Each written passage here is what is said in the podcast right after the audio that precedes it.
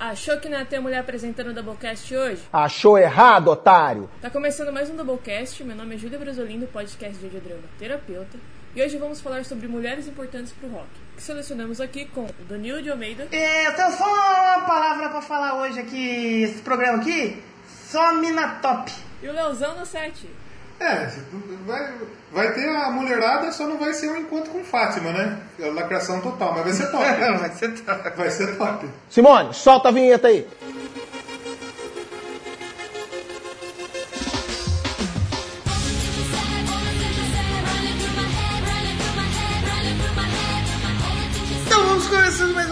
Especial hoje. Hoje tá especial o negócio, hein? É especialíssimo hoje. Hoje o negócio tá bonito. Hoje tem convidada. Convidada, você aí já viu a introdução aí, quem que vai estar aqui com a gente? É, Até eu achei engraçado que man- mais na frente dos recados eu vou comentar. Tá tão louco aqui o negócio da Boquete, a gente precisa chamar uma terapeuta aqui pra cuidar É verdade, daqui a pouco nós vamos chamar o Drauzio Varela. Drauzio Canela. Pra ver se cura as enfermidades mentais. O nossas. negócio aqui tá louco, mas hoje esse pro- programa 40, programa especial. Programa 40, olha só que Olha. esses desencontros aí. é, aconteceu que esse programa fosse o especial. Um especial, 40 acabou que né? foi um especial aí é, do programa de número 40, que na verdade já são, é, são 51 programas. 51. 51 51 programas. você lembra de quê? Mundial do Palmeiras. Também. Olha, Mas existe, sim. não existe? Vai ficar pro programa de, Coloca- de colo- bola aqui. Coloca aquela música lá. A barbada pinga que me atrapalha. Ah, Botei verdade. uma pinga. programa de, de pinga. Vai Mas- ter? Você acha que não?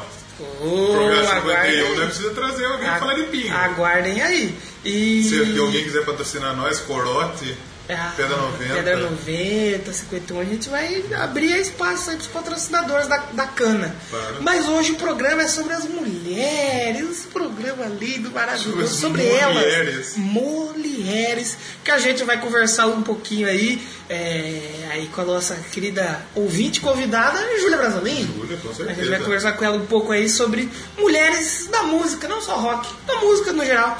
A gente vai A gente não trocar. vai falar só as que fazem rock and roll, mas as que têm atitude rock and Ah, verdade. roll. Tem muita verdade. aqui que não é rock, é pop. É A verdade. já vai adiantar aqui. Sim. Se você que não quiser ouvir a Anitta aqui no Doublecast, por exemplo, se liga já. Vai ter Pablo? Nem fodendo! Viva a Não, diversão. não, porque não é homem, né? Não é mulher, né? É, o dela comemora no dia 1 de abril. Dia do saco cheio. dia do saco. O saco que voa. Mas hoje o programa especial certeza vai ter muitos ouvintes novos. Porque a gente, além da Júlia, e vamos ter outras convidadas aí que a gente vai comentar mais pra frente no programa. Vamos ter muita coisa legal e provavelmente vai ter gente nova. E Então dá uma você. chance pra gente. a É, gente fala besteira, a gente fala besteira. É. Provavelmente tenhamos caneladas, temos Muita. caneladas. Você que é novo, aqui é um podcast de música. E não é aquele podcast chato nosso podcast, né? Depende de quem escuta. É, né? exatamente. Não é Às o pessoal que gosta do, do pagode não vai gostar tanto da gente. É, Apesar de exatamente. gostar um pouquinho. Um Sim, molejão, a gente já citou pagode. Raça Pericles a gente fala todo Periclão, a gente é fala de funk aqui. presença de sempre a peso. gente Presença de peso. Então não é aquele podcast que você vai ouvir que é uma coisa técnica. Aqui é zoeira. Aqui não. Aqui, o máximo é de você- técnica que nós vamos fazer é imitar o Luxemburgo. Ou Faustão e Faustinho. ou, ou, ou Tite, né? Ou O Tite. prometimento. De vez em quando a gente tenta imitar um Bolsonaro. Não. A gente imita um choque de cultura.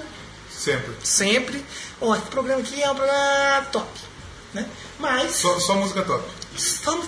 Sabe quem, pode não gostar, sabe quem pode não gostar muito da gente também? Quem? O. É verdade. Esse daí a gente prefere que não ouça. né?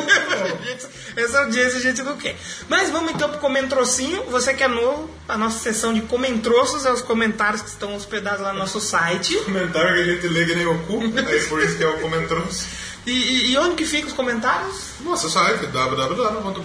Eu Não precisa. Não mais. No nosso não. No nosso não, graças a Deus. Então é o doublecastpodcast.blogspot.com.br. Exatamente. E você vai lá, você pode comentar com o Facebook, conta Google, Discuss. E a gente tem os comentários feitos lá no nosso site. Nós vamos pedir também pro pessoal avaliar a gente no iTunes. Ah, é verdade. E Uma avalia- comentar. Eu gostei da da proposta que o pessoal do Auto Radio fez, eu acho que eu vou copiar a proposta O quê? deles. O pessoal que avalia, escolhe uma música. Oh, Quem avaliar, escolhe uma música pra tocar aqui. olha só a responsabilidade. Então avaliou a gente com cinco estrelinhas lá, pode pedir a música que quiser aqui no Doublecast. Pode ser. Fechado? Justo. Lá toca duas, mas aqui toca uma só. Vai tocar só uma. É. Enquanto a gente lê os comentários. Exatamente. E que tem também a outra promoção aqui do Doublecast. Qual que é a outra? Três comentários seguidos, Uma música. uma música pra tocar durante. Mas tem que ser seguido. Não vai comentar um no sábado, aí se a gente lê, você comenta o outro. Não. Tem que Agora ser com três, Jorge, inclusive. três na é pancada. especialista. É, o Jorge já conseguiu emplacar um aqui. Mas então vamos com o metrocinho? Vamos trouxe. Vamos, Quer começar com, com o metrocinho aí? vamos começar? Primeiro comentário no episódio Copa do Mundo Grupo A. Episódio aí que, que saiu há quase um mêsinho. Quase um mêsinho. Quase um já. mêsinho. Comentário do nosso amigo Pensador Louco, que ele me escreveu o seguinte: Que episódio foda bagarai. Tem eu que não sou fã de futebol, afinal de contas sou vascaíno. Coitado. Fiquei emocionado como o cast foi apresentado e como as músicas foram muito bem escolhidas. Foi um espetáculo. Abração a todos. Um abraço pro Pensador. Olha aí, que um abraço ajudou com a consultoria das músicas. Verdade, né? verdade, Deu verdade. uma, uma grande mão aí pra gente escolher as, as músicas e as bandas, né? Do nosso episódio especial Copa do Mundo. Quer ler o, o- Posso ler esse outro do Pensador já? Pode ser. Já, já embala. O Pensador tem mais um comentário aqui no programa sobre Testament. Ele escreveu assim: vou ser sincero com vocês. Testament nunca foi uma banda aí que eu curtisse muito, mas acho que foi o pelo primeiro álbum deles que comprei. Comecei pelo Practice With Your Preach e achei tão ruim e nem dei mais atenção à banda. Mas, ouvindo o episódio, até que conheci algumas faixas de álbuns posteriores que ficaram bem legais. Ah, parabéns ao Léo e ao Danilo, as melhores caveiras gêmeas da podosfera para mudarem minhas opiniões. Abração, Olha. caveiras gêmeas. Um grande abraço pra ele que desenvolveu o nosso logo das caveiras gêmeas. É, o, o- filho é dele. Eternamente gratos. Com certeza. Podemos ler o- mais um comentário? Tem mais um Mais um aí su- que veio lá do Yuri Brawley. Yuri Brawley. Do Monge. Mongecast. Mandou a saudação aí, que a gente ficou na dúvida e não respondeu. Mas eu vou acreditar com a Surabá. saudação. Surabá. Deve ser uma saudação monge. Que eles usam pra meditar. Será que não é outro beijo da Gônada? Não, Deus me livre. Ele falou assim, lá no podcast de Baby Driver, no último 39, muito bom podcast, além de demonstrarem que realmente sabiam sobre o filme, olha, Parabéns. mais ou menos, geraram a curiosidade de assistir, mesmo com os spoilers contados. Parabéns ao Léo e ao Danilo. Arrasaram. PlayStation 1, ele mandou lá, o PS1. Se vocês aceitarem uma sugestão de episódio futuro nessa linha, aceitamos. Com certeza. É, sugiro um dia a análise de Escola de Rock, filme clássico que introduziu muita gente nesse ritmo musical foda. É Acho justo. que introduziu ali, ele colocou até um. Tipo um. Ó. Ó. É justo, é justo. Tem que justo. anotar, tem que anotar aqui. Tem que anotar. A Então gente vai- vai, ter, vai ter. aniversário de 15 anos, de 20 anos do filme, não sei quantos anos faz. Foda, É, bastante. né? A iCarly era pequena ainda. A iCarly. Aí ele mandou um PS2 ainda, um PlayStation 2 aqui. É, você estava inspirado nesse episódio, hein? O remédio dos dois estava em dia? Eu esquecido Não de tava, tomar. por isso que vai ter uma terapeuta aqui hoje. Já convidamos exatamente por isso. E no Twitter Do tivemos. hino, Doublecast 1. Lá que a gente tá sempre interagindo lá, tivemos aí. A Júlia, como sempre, a sempre interage com a gente. Tivemos, tivemos uma ilustre aí, hein? É. Tivemos uma, uma, uma citação ilustre aí nesse, nessa semana, que foi a querida Cafeína. Cafeína, rapaz. Citou- Lá do papo delas, né? É, que citou a gente lá, que está ouvindo o episódio de Raimundos. Muito obrigado, Porque só há imundos pra manter a cafeína acordada. Olha só, Então- ele escolheu certo. Com certeza, acho justíssimo. E- O Matheus mandou lá do Curva de. Rio. Também temos aí o Vitor Mendes. Vitor Mendes. que ele, que, ele, que ele chegou aí falando. Os caras já começam o podcast com mil referências do choque e falando de independências dos bebês. Eu morri de rir. Foda o podcast deles. Valeu, Vitão. Escuta a gente aí, velho. Vai maratonando aí. Continua aí. Eu tenho três palavras. Qual palavra? Só comentário top. Só comentário top. Teve o Julian também, que Julian sempre também participa com a gente. sim, sim. Sei lá, o José Neto. Lá no. Que não é o Neto. Não é o Neto. Parece parabéns pro Neto. Parabéns pro Neto. Que agora, parabéns. que agora já, já não é mais Ele Neto. já não é neto, porque agora ele tem um filho ele vai passando os títulos. Exatamente. Ah, deixa eu. Posso fazer uma propaganda? Faz uma Eu propaganda. tô no Exadoff. Ah, o último Exadoff que saiu. é verdade. A gente fala sobre o Birdemic. Oh. Quer dizer, o filme é uma merda, não assista. Mas o Exadol ficou foda, tá O podcast ficou bom, então tá eu, o Dinho, o Almir também no Curva de Rio, o Zé Augusto, que eu não lembro o podcast dele, louco. E o Pensador. Aí sim. E Facebook tivemos aí, como sempre, Michael Berg, interagindo a Ruth, interagindo também.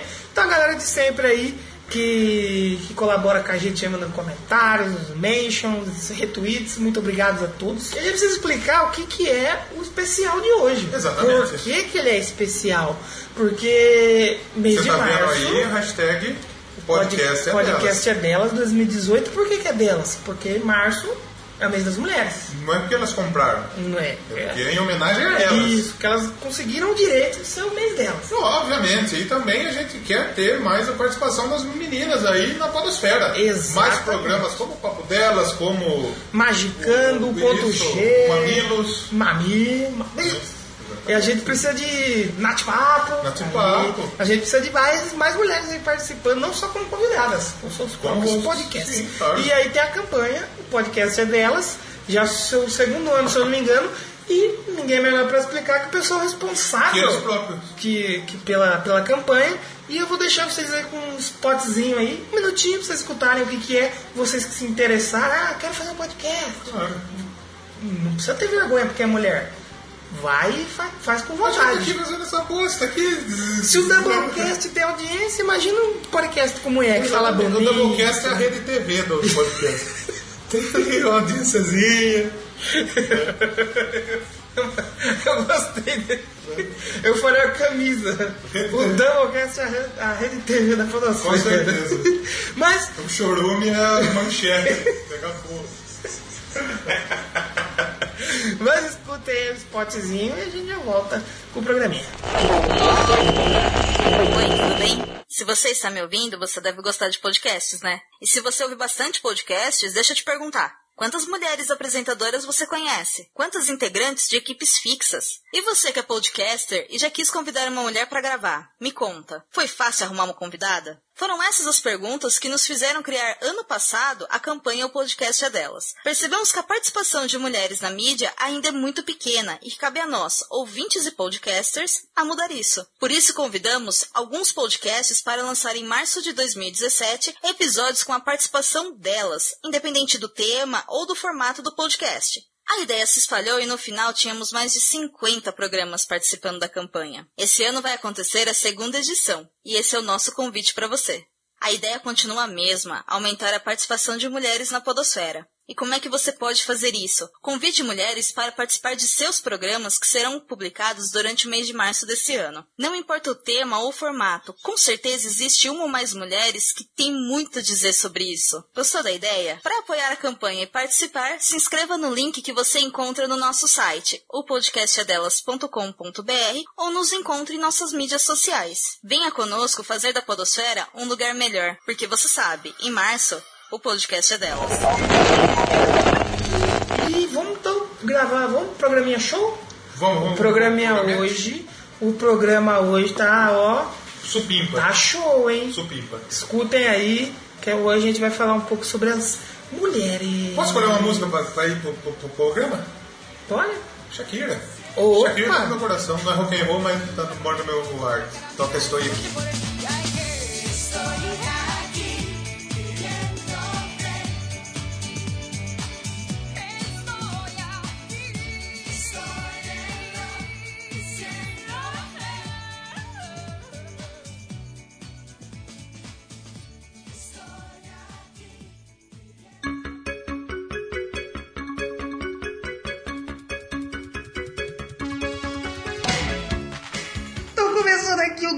Doublecast especial, programa número 40. 40. Já é especial porque é um programa aí que é. Aqueles de 10 em 10 sempre é especial. Claro. Já tivemos 20, já tivemos 30, agora dando 40. Tem o 10 também. E tem o 10 também. Pode esquecer do 10, o 10 foi importante. Não pode esquecer do 10 não, porque a gente tá começando, né? É, foi ninguém quis ganhar o- a camisa do Anga, lembra? É verdade, verdade. Mas a gente tá convidado aqui mais que especial, ouvinte, amiga nossa, Júlia Brasolina, diretamente do Terapeuta Cast. A gente falou tanta merda, tanta, tanta piada ruim no último episódio que a gente É. chamou a terapeuta A pra, gente precisa de uma terapeuta nesse pra programa. dar um jeito da Bowcast hoje. Requisitaram, eu tive que vir aqui. Mas você sabia que tem muita gente que acha que sou terapeuta mesmo, né?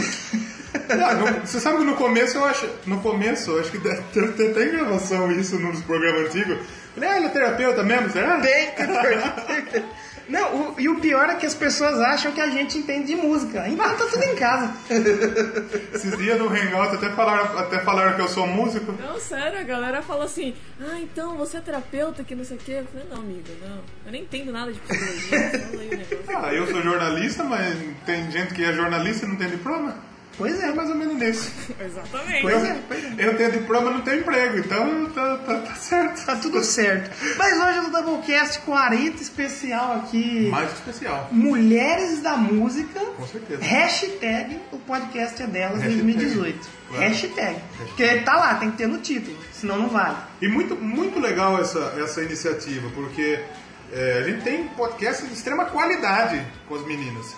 E a Sim. gente quer ter mais das meninas na podosfera. Mais meninas falando de rock, falando de pop, falando de, de Axé. trator.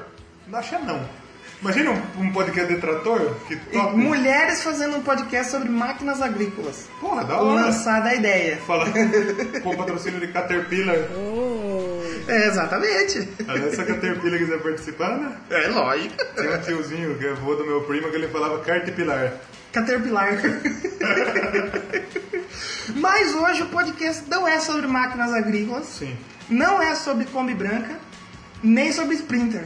E nem sobre estourar caixa eletrônica. e nem sobre estourar a caixa eletrônica. É sobre mulheres e música. Com certeza. Então, a gente chamou a Júlia aqui pra gente bater um papo, falar sobre mulheres influentes, mulheres importantes, que a gente considera aí que tem um, um grande papel aí, papel importante. Vamos falar da MC Maiara? Vamos falar da, da MC Tati Quebra Barraco? Não, não, eu não quero que quebra aqui. tem que falar também da, da Peach, que poxa, né? Ló, é verdade, viu? Eu tinha Pode, esquecido dela. não pode esquecer da Peach. Tem a Ever Lavigne também, que é Exatamente. Uma E, influência. e- e que são pessoas que escutam o Doublecast, mas têm vergonha de se manifestar. Claro. Sim, sim. É, Não, elas, tipo, escutam demais pra caramba. Super fãs, na verdade. A Ever, eu, eu liguei pra ela ontem. Liguei pra ela ontem, fiz um, um, interurbano. Tá morando em Barueri, ela, rapaz. Tá morando ali do lado do, do, do, do, do Do lado- da Rede TV. Ela sabe onde que ela tá morando? Onde? É, do lado da pista de skate, onde Big Cry Boy Cry Boy andava de skate. Exatamente. É, a Ever Lavigne é a mina do, do skateboard. É, exatamente, do Skater Boy. Bom, é, o podcast delas, então, a gente já fez a explicação, né, essa ação que está acontecendo de Sim. novo. E ano passado, se eu não me engano, teve 50 e. cerca de 50 podcasts participando. E esse ano são 120 podcasts participando. Então olha como que cresceu a iniciativa, tem muita gente participando, eu acho tem que ser isso mesmo. Temos que, que trazer a mulherada para tudo que é lugar desse, desse, desse mundo. Me veja concordar com a palestrinha. Claro, tem que trazer. Mulherada tem qualidade. E agora que você falou do, do ano passado, você participou ano passado, Júlio? O podcast delas? Isso. Não, porque quando começou o terapeuta, a gente tava totalmente fora de. fora da podosfera, tecnicamente. Então a gente começou o podcast em maio do ano passado. A gente não tava. A gente não sabia nem como entrar no mundo da podosfera, conhecer novos podcasts assim. Porque a gente era só ouvinte, né? E aí, esses, esses negócios de campanha e tal, a gente não tinha participado, porque a gente só tinha dois episódios, se não me engano, quando começou. E em, em março já tinha passado a campanha. Então, todas as campanhas que foram surgindo assim, a gente tava ainda, sabe, tipo, conhecendo a galera, perguntando se podia pa- participar ou não. A gente não tinha muito ouvinte. Mas eu lembro que na época da campanha, em março, tinha. Eu escutei muito podcast, né? Tipo, que tava envolvido, engajado na campanha. E esse ano o terapeuta também vai participar, só um aviso aí. O episódio sempre sai o último dia do mês, então o terapeuta tá dentro da campanha. Maravilha, então é a primeira vez sua e a primeira vez nossa É também. que parece a história nossa, porque nós também estava vê? fora da podosfera completa, né? É verdade. A gente participou do especial lá do dia do podcast, mas porque a gente já tava. Gente meteu o bico. tava a gente falou, vamos meter a cara Vamos aí. participar dessa porra aí. no Dia Nacional do Podcast, teve esse, tipo, foi a mesma coisa. A gente falou assim, ah, a gente não é grande ainda, tem pouco, poucos ouvintes, mas vamos entrar nessa? Vamos. Então foi a primeira campanha que a gente participou. O Doublecast pensou assim, vamos, a gente não tem muito ouvinte e a gente ainda não tem muito A ouvinte, gente mas... ainda não tem. Vai tá indo, vai tá indo. A gente tá apelando pra citar choque de cultura? Tamo. A gente tá apelando pra imitar o podcast dos outros? Tamo, mas tem que, tem que arriscar, né? Não, não tem mercado de imitação. A gente tá imitando o Faustão? Tamo imitando o Faustão. Olha aí, Tem gente que, que, que não gosta? Tem. A única coisa que presta do podcast nossa é a imitação do Faustão. Mas eu quero pedir um- um- uma parada pra Júlia, pra ela falar um pouco do terapeuta. O que, que é um terapeuta? Como que o pessoal acha o terapeuta antes da gente começar a bater o papo sobre música? Exatamente. Ah, beleza. O Terapeuta, ele é um podcast de audiodrama que o Lucas, ele idealizou no, na Comic Con do ano passado, do ano passado não, olha eu preso em 2017. Em, do- em 2016, quando a gente foi no Encontro Nacional de Podcast da Comic Con, ele já tinha essa ideia de, de fazer um audiodrama, porque nos Estados Unidos é muito comum, e aí ele tava bolando uma ideia, tipo, de uma terapeuta entrevistando pacientes um pouco excêntricos, né? Nem tão excêntricos, vezes com problemas comuns. E aí ele veio me convencendo, que na verdade eu não ia fazer a voz do, do terapeuta, ele veio me convencendo para participar. Aí até que ele, con- ele conseguiu e a gente entrou nesse projeto que é, o podcast basicamente é, é um audiodrama serializado e mensal que conta a história de uma terapeuta que consegue, resolve gravar as consultas dela com os pacientes, com a permissão deles. E o ouvinte ele vai acompanhando a cada, a cada mês um pouco, tanto sobre a paciente, é, que é a, a doutora, ela querendo ou não, ela tá gravando as consultas com uma forma dela se auto é, conhecer e conhecer os pacientes. Então o, o ouvinte ele vai entendendo a história de, de ambos os personagens e a gente sempre tem convidados é, para fazer as vozes. E o terapeuta também tem o extra, né? Que são episódios que saem às vezes só pra dar recados ou coisas estranhas que a gente resolve fazer do nada. Mas não são, são meio raros. E pra encontrar o terapeuta, a gente tem o Twitter, que é o arroba terapeutacast. Deixa eu conferir, mas é terapeutacast. Qualquer coisa vai estar. o, o Danilo deixei na descrição. Vai ter links, vai ter links. É, a gente tá no Megafono. É, vai ter links. É, em breve sai o site do terapeuta, que eu tô trabalhando nisso, arduamente, mas vai ter o site do terapeuta. E Facebook, to, to, a maioria das redes sociais, menos Instagram, a gente tá quase tudo. A gente tem até o canal no Telegram, pro pessoal acompanhar as notícias e tal. E basicamente isso. E você tá no LinkedIn, Júlio? Não tô no LinkedIn. Ainda não. Não precisa, não precisa Ainda falar não. também, que não resolve merda nenhuma LinkedIn também, viu? Não, é porque LinkedIn é paquera. Não, eu acho engraçado. É não, um é. negócio. Eu não tenho LinkedIn nem. Qual é o nome do outro? Tinder. Eu tenho que criar, né? Porque o Tinder é pra arranjar trabalho, né? O Tinder você arruma trabalho, exatamente. Eu já arrumei muito trabalho no Tinder, viu? Muita dor de cabeça. Muita dor de cabeça. Jesus amado do céu. Mas- Se eu tiver que dar um conselho pro nosso ouvinte, não vai se daí não, viu? Sabe, sabe aquele cachorro que tenta passar com o graveto na porta? Sim. Era eu quando usava o Tinder. Esse é no Tinder. É, Mas vamos, vamos mudar de assunto, porque Então, senão eu também toma uma é, comida de topo da minha mulher também. Bom, eu como tenho mulher, tô no Tinder, tô no LinkedIn, ofereço serviço no Tinder e paquero pelo LinkedIn. Claro. Tá certo, tá certo. Esse dia você tava paquerando o Elon Musk, né? É lógico. Se for pra arrumar um namorado, que seja um namorado rico, pô. Se for, pra, se for pra arder, que arda com dinheiro mesmo, né? Lógico.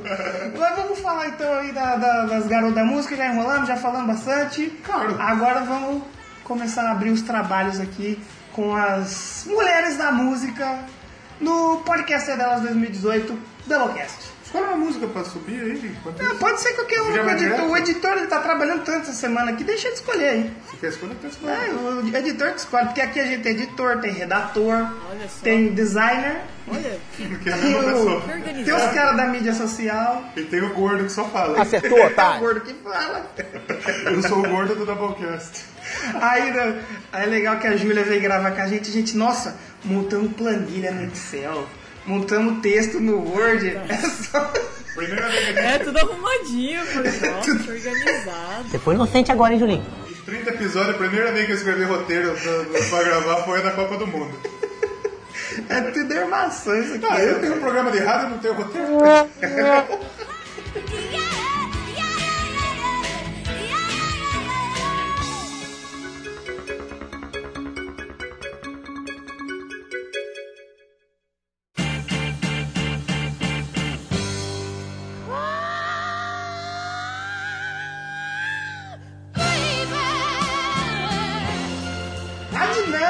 quem é novo, a gente vai hoje, vamos mencionar algumas mulheres, não vai dar pra mencionar todas, né? Porque não teria como. O que a gente considera importante, o que a gente gosta, que teve uma influência sobre a gente, a gente vai citar aqui.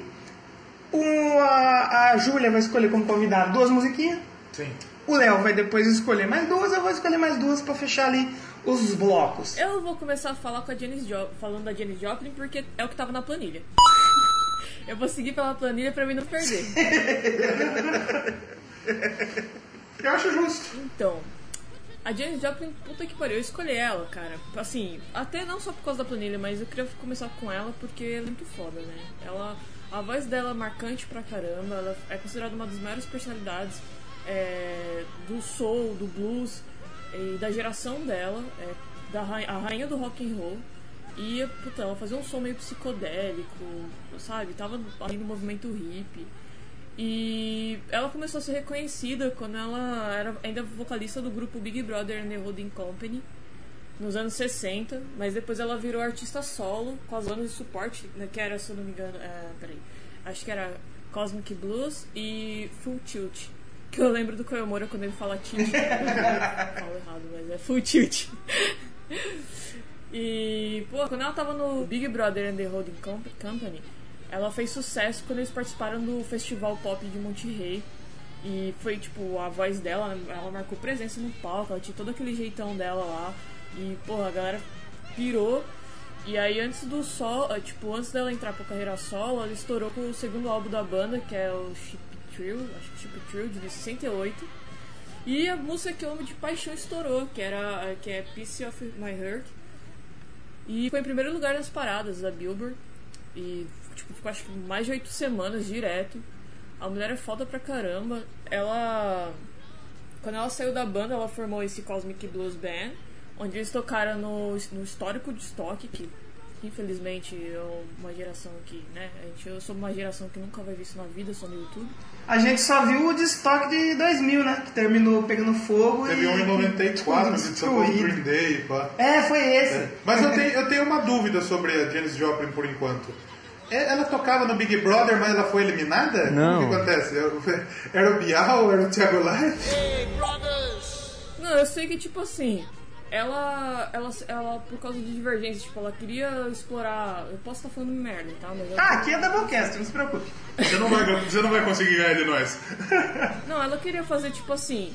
Quando ela, quando ela tava no Big Brother and the Holding Company, que meu Deus do céu, que nome gigante, ela queria explorar novas. É aquela mesma história de sempre. Ela quer explorar. O, o artista ele quer explorar um novo. É, uma nova abordagem musical e tudo mais. Às vezes não entra, entra em conflito e vai criar outra, outra, outro grupo, né? Mas, ah, cara, sei.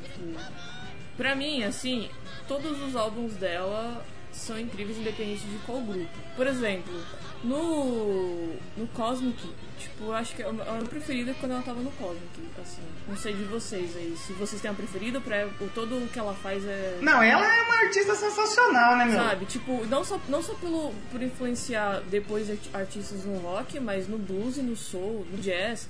Ó, ela era influenciada pela, pela Aretha Franklin, então, tipo, pô, sabe? E, e outra, eu lembro que mais nova, assim, minha mãe vivia falando Janis Joplin, Janis Joplin, tal, tal, tal. E eu, eu uma jovem Julinha, só curtia música rock clássico e que, que é Janis Joplin, tipo, sabe? Pra mim era muito calmo, era muito lento. Eu tava naquela coisa de Poison, Scorpion. Todo mundo tem essa fase. Claro. E aí, com... todo mundo tem essa fase. Aí eu peguei pra escutar Janis Joplin, tipo, quando eu fui, assim, evoluindo mentalmente e amadurecendo. E falei, caraca, que voz essa mulher tem, meu Deus. E. Putz, infelizmente ela faz parte do clube dos 27, né? Ela morreu de overdose de heroína com 27 anos. Verdade, verdade. E ela, ela eu, eu penso, eu, eu não lembro quem eu ouvi falar isso, foi na época da MTV, que a Janis é- era como se fosse uma negona, uma, vamos pôr uma Aretha Franklin presa no corpo de uma menina totalmente tem pequenininha, uma- né? Uma- um, um poder vocal incrível e uma... É sensacional, é- é- não tem, eu, eu, eu penso que não tem como você definir o que é a voz da Janis Joplin. Você tem que ouvir o que é Janis Joplin. E é quando a pessoa escuta e quando a pessoa vê, ela vai te choque. Sabe né? quem tem uma definição boa pra isso? Quem? Que eu até ia mencionar numa artista minha, mas vou falar já, já que você levantou essa bola. Já que eu fiz a cagada de levantar essa bola antes. Gil Brother Away tem uma, uma, boa defini- uma boa definição. Uma artista branca com sangue negro.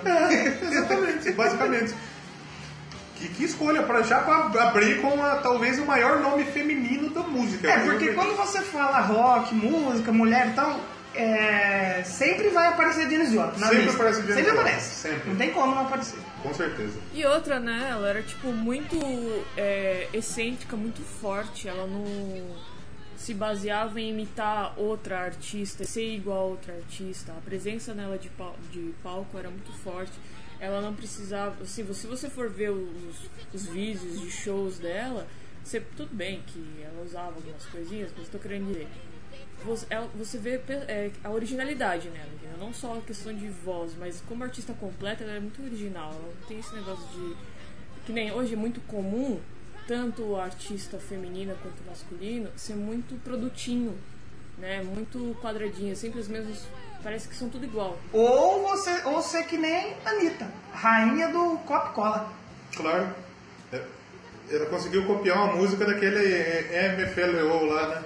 É, ela pega o Ctrl C do que tá fazendo sucesso e Ctrl V. E a. Pô, a Janis Joplin você morrer tão cedo assim, sabe? É que nem que a gente. Não sei se é spoiler falar que vocês vão citar. Uma outra artista que vocês vão citar aí. Que aí falam assim, ah, mas porque a nossa geração não tem isso, a nossa geração não tem aquilo. Mas poxa, tem a Marques. Eu não vou ficar falando porque vai estragar a graça do programa. Mas, pô, tem muita artista boa, entendeu? É que o problema é que, que eu acho que sempre vai ser o problema é que o mercado ele gosta de coisas prontinhas, né? E É. quando- às vezes quando eles descobrem realmente uma voz muito boa, eles caem em cima pra deixar aquilo o mais é, exuberante possível pra vender mais ainda e às vezes pode até estragar o, a, a qualidade da artista ou do artista, né? Mas porra, Janis Joplin eu acho que acho que essas- tem uma galera, pô, não sei se pode falar isso aqui, mas tem uma galera que fica, principalmente no Twitter, que fica, ai, hino, diva, hino, diva.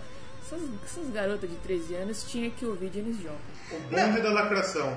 Não, Júlia, a partir do momento que as gêmeas da lacração fizeram sucesso, É. eu não tenho mais o que falar. Não, então, porque assim, ó, eu acho que assim, gosto é tudo é, é difícil falar sobre gosto, né?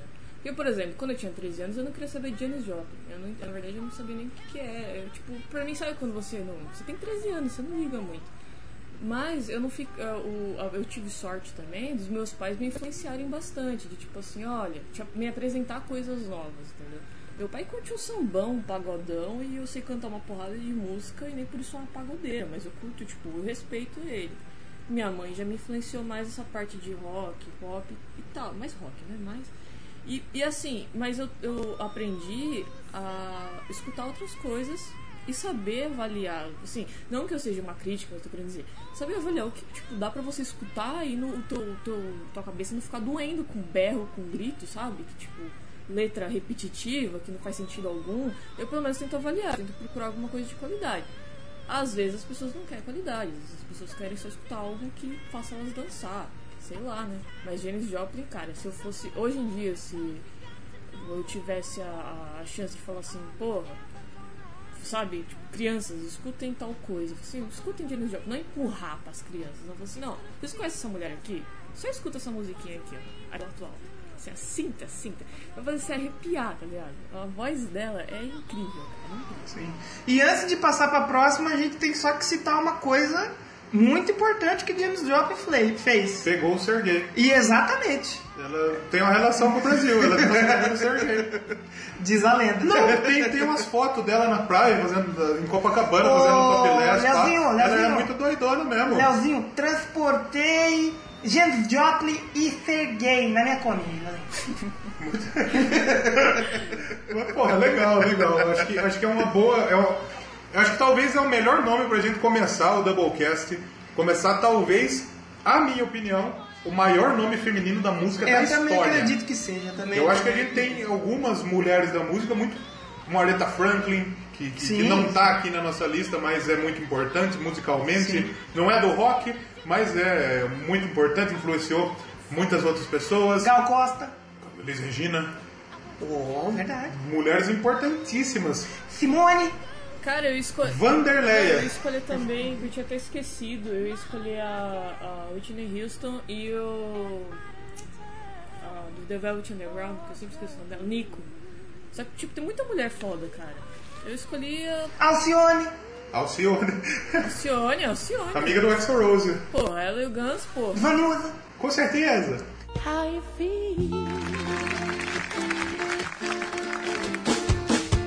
falar de uma outra mulher, uma mulher com uma voz marcante, Sim, atitudes marcadas. atitudes marcantes, outra mulher que gosta de mostrar as tetas também, igual a Mostrar. Joplin, né? Exato. Que é a Cássia Eller. Cássia Eller também foi. Só fazendo um adendo nisso que você falou. Das tetas? da Essas das tetas. Ah, tá. As mulheres elas faziam isso, mas elas não precisavam disso para se promoverem. pô. Não. Elas eram É uma maneira de protesto. de zoeira. É. Ah, vou mostrar aqui mesmo que eu posso, porra. Pronto, eu não precisava fazer isso pra se divulgar. Claro. Se não fizessem isso, seriam incríveis ainda assim. Com certeza. E eu separei aqui a Cássia Eller. Por que eu separei a Cássia Eller? A Cássia Eller ela é uma das maiores compositoras da história do rock brasileiro, uma das maiores cantoras da história do rock brasileiro. Uma mulher forte, uma mulher de pulso, uma mulher que, que apesar de ter uma é, é, ter a outra opção sexual, ela teve um filho e criou do filho sozinha, uma, guerreira, né? Guerreirinha. Guerreirinha. E, é, porra, compôs música pra muita gente, pra Nando Reis, pra. Porra, muito bom a, a Cássia, que infelizmente já nos deixou, né? Sim. Ela, ela esteve em atividade a partir de 81, cerca de 81, muito influenciada por uma outra mulher que a gente vai falar aqui, É mesmo? ah, claro, Olha né? só. Que a gente falou aqui. E ela, ela nasceu no Rio, mas cresceu em BH. E Oh. teve toda a sua, basicamente, sua vida em BH. Ela, ela interpretou canções de grandes compositores, Cazuza, Renato Russo, eh, Caetano, Chico. Ela passeia muito sobre outros estilos. Ela é uma cantora de rock, né? Mas ela também tem samba, tem Olha. MPB, faz um sambinha, faz um MPB, faz o grunge. Então a Cássia Sim, ela é um- gostava muito de Nirvana, Sim. era fã declarada, gravou Sim, sim. versão dela de som do Nirvana, da hora. ela é aí um uma artista me fugiu Multitalentosa. Muito, não muito, muito talentosa, mas ela passa inclusive por todos esses estilos com uma maestria muito grande, né? E ela acabou falecendo lá em, em 2001, faz muito tempo, vai fazer 18 anos já que ela faleceu, 18 velho. anos. E- 17. 17. E eu era um moleque de tudo, eu lembro que, que, que, é, na- um pouco antes saiu o acústico dela, né? Isso. E fez muito sucesso o disco. Tocava muita malandragem, tocava muito Segundo Sol na rádio, tocava muito. E é um choque, que você é um moleque, você, você porra, tá vendo no Jornal Nacional, porra, morreu o Cassia Eller. Foda, né? Você começava, tava É. curtindo. E acho que muita gente começou a, a gostar de rock, de música, ouvindo Cassia Eller. Então, talvez pode ter sido uma grande porta de, de entrada pro rock and roll. É, pra muita gente. Eu lembro que eu conheci por causa da minha mãe, que ela escutava repetidas vezes. E porque na MTV tava passando, acho que é a reprise do acústico MTV. Que aí. Tipo, acho que foi o meu primeiro contato, assim, de falar assim: ah, nossa, ela que canta tal música, sabe? Sim.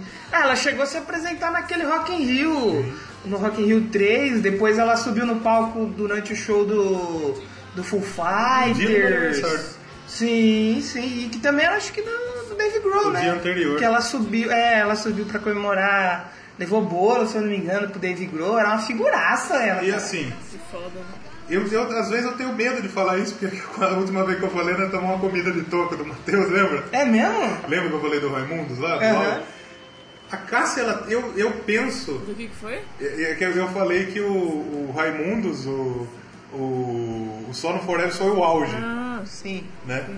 E o Matheus dizia, falou que Falou acha que que, não. não, né? Falou, achou errado. É, exatamente.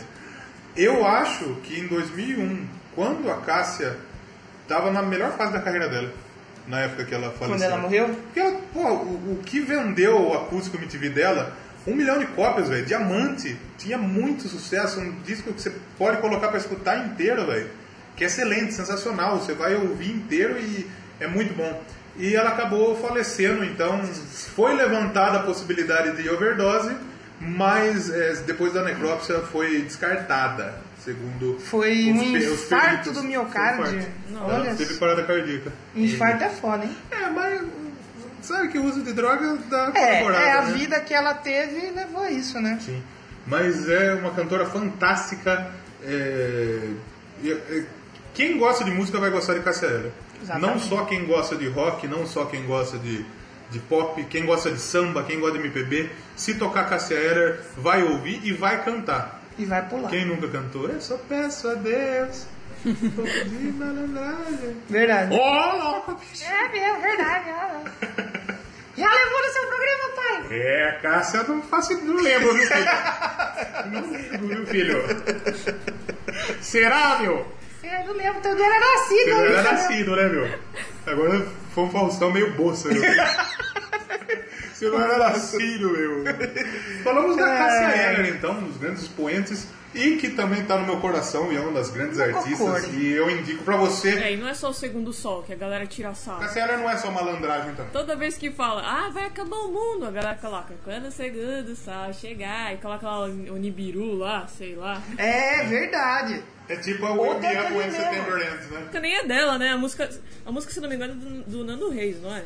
É, dela, mas quem gravou foi o Nando Reis. Eu acho que ela escreveu junto com o Nando E Reis. tem aquela piada, né? Que fala assim, ô meu, já tá esse puta calor. Imagina quando o segundo sol chegar, que vai ser? Segundo sol chegar.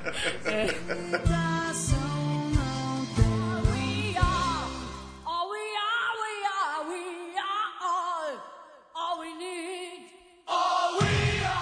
Por enquanto vocês falaram de artistas aí grandes, consagrados e tal. Eu vou falar de uma aqui que ela não é comercialmente, assim, gigantesca, nem... Não é nossa. mainstream. É, não é mainstream, mas ela tem uma grande influência, assim, pra galera do, do heavy metal em geral, que é a Doro. Doro. Doro Peixe. Tem muita gente que não é peixe, de Peixe. Ela é peixe. Fala aí, É, que ela é alemã. É a... Ela é alemã, então só porque ela é alemã ela não pode ser peixe. Ela não é peixe, ela é alemã. ela é alemã. Mas ela é cantora, compositora, produtora musical aí, lá da Alemanha, Eterno 7x1, né? Não fala disso que não. Ainda é tristeza, né? E que foi aí vocalista da banda de heavy metal Warlock, lá, no, lá nos anos 80. Ela era uma das poucas mulheres aí do, no meio, aí no metal, né? Por isso que ela influenciou tanto hoje ela é considerada aí a rainha do, do metal. Rainha do metal. Conhecida como rainha do Um metal. abraço pro Painco. Um abraço para as empresas aí que fazem metal, alumínio. Um abraço para vocês aí, metal pesado. Ela aí já gravou, já se apresentou com grandes nomes do metal do mundo. E porque todo mundo gosta dela, né? É tipo aquela reunião de festa. É tipo Dave Grohl. Tem como se falar, ah, não gosto. Não, mas a dor é foda. A Dora é foda, mano. Influenciou gente pra caramba aí. E ela, quando tava no Arlock, tava com uma formação que toda hora ficava mudando gente. O o Arlock é aquele negócio que dá no braço lá? Não, o Armlock. Ah. Dá um Arlock aqui no Zé Rapidão. E ficou com tanta mudança que ela falou, meu, chega, vou sair dessa porra aqui. E aí o álbum que ia ser lançado nem foi como Arlock, o quarto álbum do Arlock. Já foi como Doro. E aí fez o sucesso que fez aí. E ela começou a carreira solo dela que tá até hoje aí. Então ela foi tão foda que ela acabou com a banda. Ela falou, meu, Eu não quero mais. quieto Se daí, foda, eu vou pegar. Sabe É. isso que vocês gravaram aqui? uma bosta. Acabou. Não, não é uma, não é uma bosta. Só que não vou lançar como Warlock. Não vou botar nome Eu cansei do vocês. Armlock, eu vou colocar Doro. E, mas depois, mais pra frente, ela chegou a se reunir com eles, fazer show e tal, mas é Doro, foi o nome dela. Ela influenciou gente pra caramba. Como eu falei, ela não é que nem. Eu já comecei falando de metal aqui, mas hoje vocês vão ter que me aguentar que eu vou ficar no popzinho. Hoje você vai Eu popizar. vou popizar aqui. Ela não é como esses artistas que vendeu milhões e milhões, top das paradas, mas ela tem uma influência muito grande aí pras mulheres aí Poxa, que e- gostam de metal. Falar um negocinho, pode ser. É que assim, eu tava revendo de novo aquele clipe do All We Are, tá ligado? Aham. E aí eu tava pensando, eu tava analisando com a minha mente insana e parece um pouco. Ela parece um pouco a Xuxa no Lua de Cristal. Ela solta raio da mão, explode o carro, tá? o, o cara faz uma mágica na guitarra, assim, tipo, ele dá uma. Sim, Esse olha, estranho. sim. O, quando ela era nos anos 80, Só falta chegar o Sérgio Malandro no, no cavalo. sabe quem que é o Sérgio Malandro dela? É, o Blaze. mas a. Tá com a porra nesse Sérgio Malandro, Dor. Pelo amor de Deus, assim evita de chegar no Iron Maiden.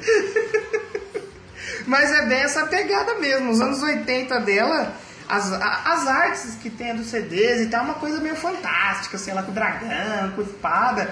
É bem nessa pegada mesmo que você falou mesmo, é bem isso aí mesmo. Aliás, já que eu falei de Iron Maiden, é bom a gente citar tem Iron Maiden. The né? Iron Maidens, o primeiro cover totalmente feminino do Iron Maiden no mundo. Que, que eu acho uma coisa um pouquinho errada que elas Você fazem. você paga pra ver o cover, mas você paga o ingresso pra ver É. o Iron Maiden. Pelo menos quando elas vieram no Brasil, o valor do ingresso pra ver elas era o mesmo valor que pra ver o Maiden. Achei um pouco errado. eu achei um pouco errado. Aliás, esse Ah, programa. tá certo, tem, que- tem que cobrar mesmo, tem que, devia, devia cobrar o dobro, isso sim. É só porque é um cover feminino. Mas hoje é um programa de mulher, então vamos apoiar, tá certo. Tá certo. E, É isso.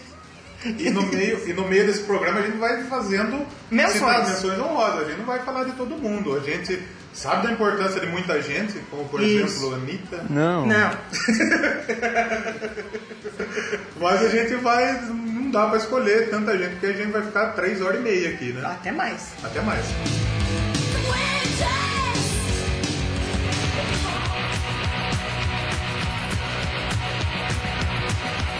A gente, é, eu vou falar agora da John Jett, que ela. Vocês falaram dela pra caraca no, the- no episódio do, do Rona Race, né? Que vocês falaram dela. Mas eu não, vou, eu não vou entrar muito na fase dela da banda, mesmo porque vocês têm que escutar esse episódio que é muito bom. Mas eu vou. Vendeu muito bem o episódio pra gente. É, tá ótimo. aí, tá ótimo.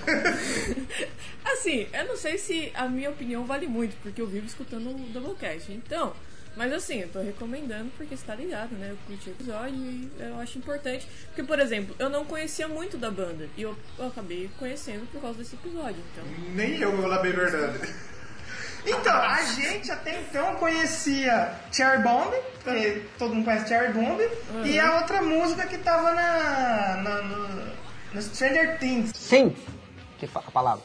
Sim. Eu vou falar a verdade, nem sabia que a vocalista Aí a gente conhecia um pouco assim, mas a gente fez aquele estudo ali. Eu, pelo menos, eu fiquei muito fã, cara. Claro. então E o Doublecast é bom por causa disso. A gente vai ficando fã e vai conhecendo, pô. sim, é, Sim. por exemplo, é. Tipo, o que eu conhecia dela era mais as músicas meio solo, aquelas músicas aleatórias que eu coloco e tal. Eu sempre achei ela, tipo, meio fodona, sabe? Aí eu fui pesquisar mais tal, é, tanto na época dela do The Race, como ela em outros projetos. E, porra, eu peguei uns negócios aqui interessantes. Vou citar algumas coisinhas. Por exemplo, além ela foi na, na época dela, ou seja, nos anos. Como nos anos 60 a Janis Joplin era tipo a rainha do rock, nos anos 70 é, a Jan Jett também, tipo, ela era ah, reconhecida como a rainha do rock. Senão, até hoje tem gente que dá tipo. Assim, rainha de rock é meio difícil, né? Porque. É difícil escolher uma, né? É, não tem como, cara. Eu acho que pra cada época, pra cada geração é uma e pra mim todas são rainhas, então. Mas, é, ela, tipo. Ela é muito foda. Não sei se vocês sabiam disso, mas ela curte pra caraca esporte. E aquela música dela, Love is Around, tipo, Love is All Around, ela se tornou o hino do esporte feminino nos Estados Unidos. Eu não sabia disso. Olha. Eu falei, caraca, tipo, tocou no, numa entidade, numa entidade chamada NCAA, que pra promover o Women's Final Four, que tipo é um campeonato lá de diversidades. E pra promover o dia. As mulheres, no caso, não o dia das mulheres, desculpa. As mulheres e o esporte feminino sempre toca, tipo, é um hino essa música. Eu falei, caramba, que da hora. Porque ela, ela é fã muito de esporte, ela, ela toca algumas músicas, ela cede as músicas dela, eu achei isso muito foda. E o estilo dela é aquele hard rock e depois ela passou pro punk rock, né? Só, só para completar, Júlia, a NCAA ela é a entidade que ela regulamenta os esportes universitários nos Estados Unidos. Isso, Então é. todos os esportes que, para você que está nos ouvindo, todos os esportes universitários, sabe que lá é muito forte, é, o basquete, futebol americano, o lacrosse, beisebol, não, lacrosse, é tipo o caçando água-viva, só que com bola, Sim, né? sim. É tudo, todos, Esqui com tiro. isso que contigo. É tudo regulamentado pela NCAA, que é uma puta organização. Imagina, você tornar o hino de, do, bagulho ali, do- do- do basquete universitário feminino, que é muito famoso. Cara, pra mim a música dela mais foda é I Hate Myself for Loving You. Foda só. Foda. Então, e eu acho. Puta, o clipe desse, dessa música é muito foda, cara. Eu, eu, ela aparece, não sei se vocês já leram Sandman.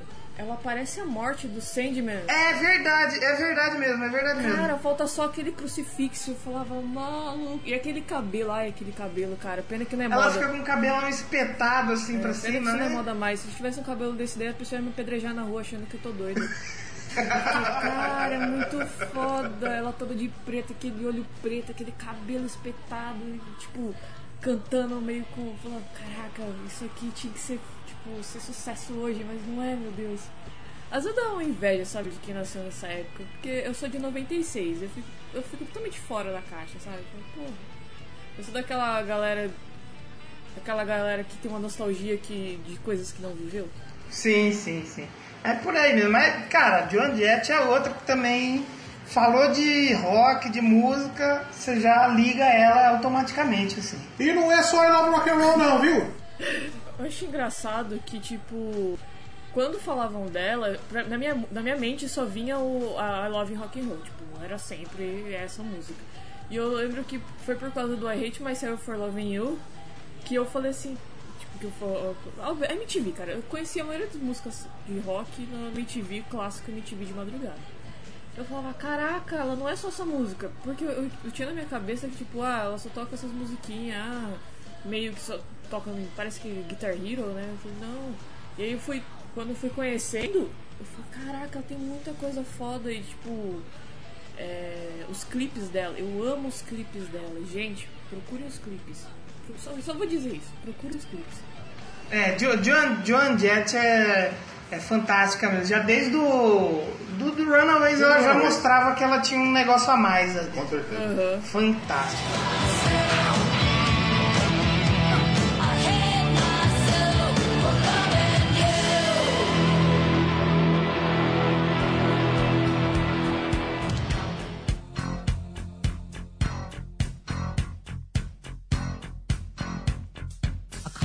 Fantástico. Eu quero falar de uma, de uma cantora que ela, Cantante. ela é extremamente rock and roll.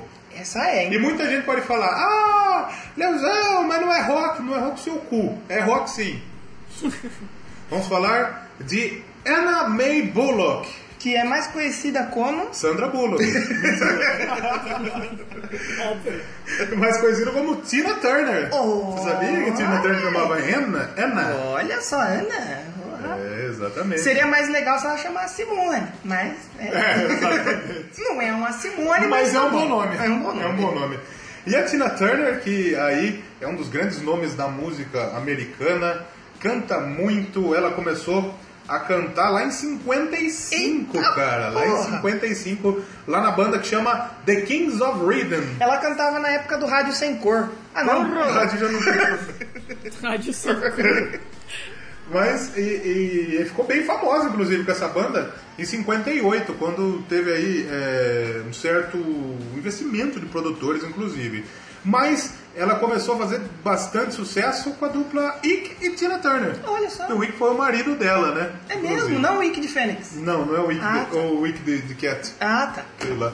Mas é, esse, eles fizeram uma dupla é, muito conhecida, o Wicker era guitarrista, foi marido dela, mas ele foi um filho da puta. Ué, por quê? Porque ele, É, ele era meio. Ele é bem, bem cuzão. É, bem, ele é, abusou e era violento, entendeu? Então, ela revelou isso na biografia dela. Ela foi no caso de família? Meu marido me bate, eu ponho comida em casa, não É. aguento mais. Basicamente isso. E sofreu abuso, Não, humilhação. sério, ele era, ele era bem filha da puta. Eu tava lendo os negócios dela e, tipo, eu falei, caraca, mano, essa mulher aí. Ela teve que ser, tipo, muito forte pra continuar sendo artista, assim, sabe? Tanto é que na época do divórcio dela, lá em 78, ela deu uma sumida. Ela segurou ficou. a onda, parou um pouquinho. Quando ela voltou, ela voltou regaçando, tem muito sucesso. É, ela retornou com Let's, Let's Stay, Stay Together de 83. E que CDzaço, mas o álbum obrigatório de Tina Turner é o próximo. É Qual? é o Private Dancer de 84 Olha. sensacional. Esse é o álbum obrigatório da Tina Turner, que inclusive temos um, um dado aqui, já que aqui é informação, É de seis lados, Leozinho? de 20, Ah, tá, é melhor. que a Tina Turner, ela tá no Guinness. Ou não. O, ela entrou em 88 no Guinness como o maior show já feito por uma cantora solo. Olha. Ela reuniu 188 mil pessoas no Maracanã. Olha, Maracanã! É do Brasil! Brasil, porra! Olha só, é o Pra ver a Brasil. apresentação dela. O show foi transmitido pra todo mundo.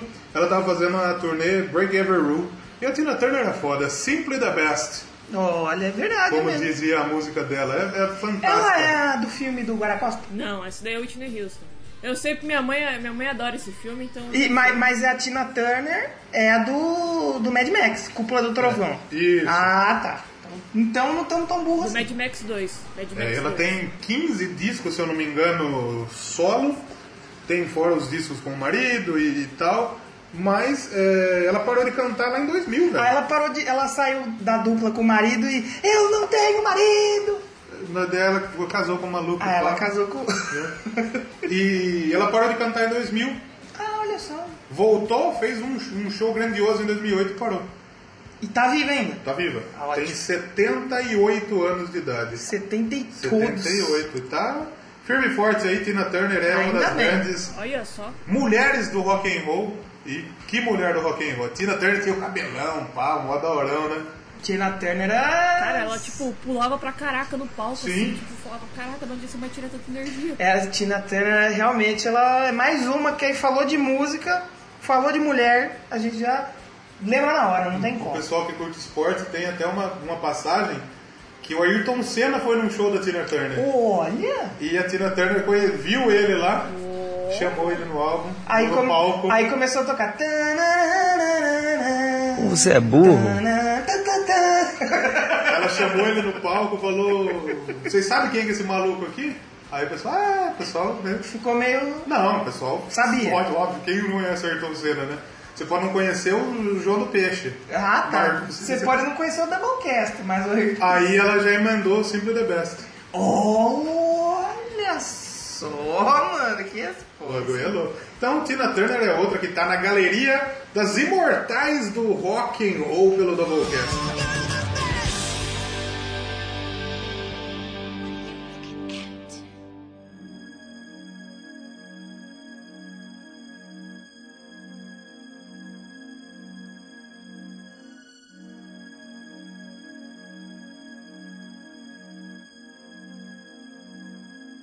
Bom, já que você levantou o nível lá em cima, Júlia apelou, já usou aí Janis Joplin, Já falamos de várias rainhas. já falou de John Jett. Não vai me falar que você vai falar da rainha Hortência. Não, essa aqui é no programa Rainhas do Esporte. Ah, tá. Eu vou. Vamos deixar o nível lá em cima então que eu vou falar dela. Madonna. Olha Eita, não teria como não falar dela nesse programa aqui. Polêmico, polêmico. Madonna que Polêmico, olha. a Madonna é rock and roll pra caralho, velho. É, por isso que ela é porque ela gosta de provocar mesmo. Sim. Botar o dedo na ferida. Sabe onde é que a Madonna tá morando? Em São José dos Campos. Não.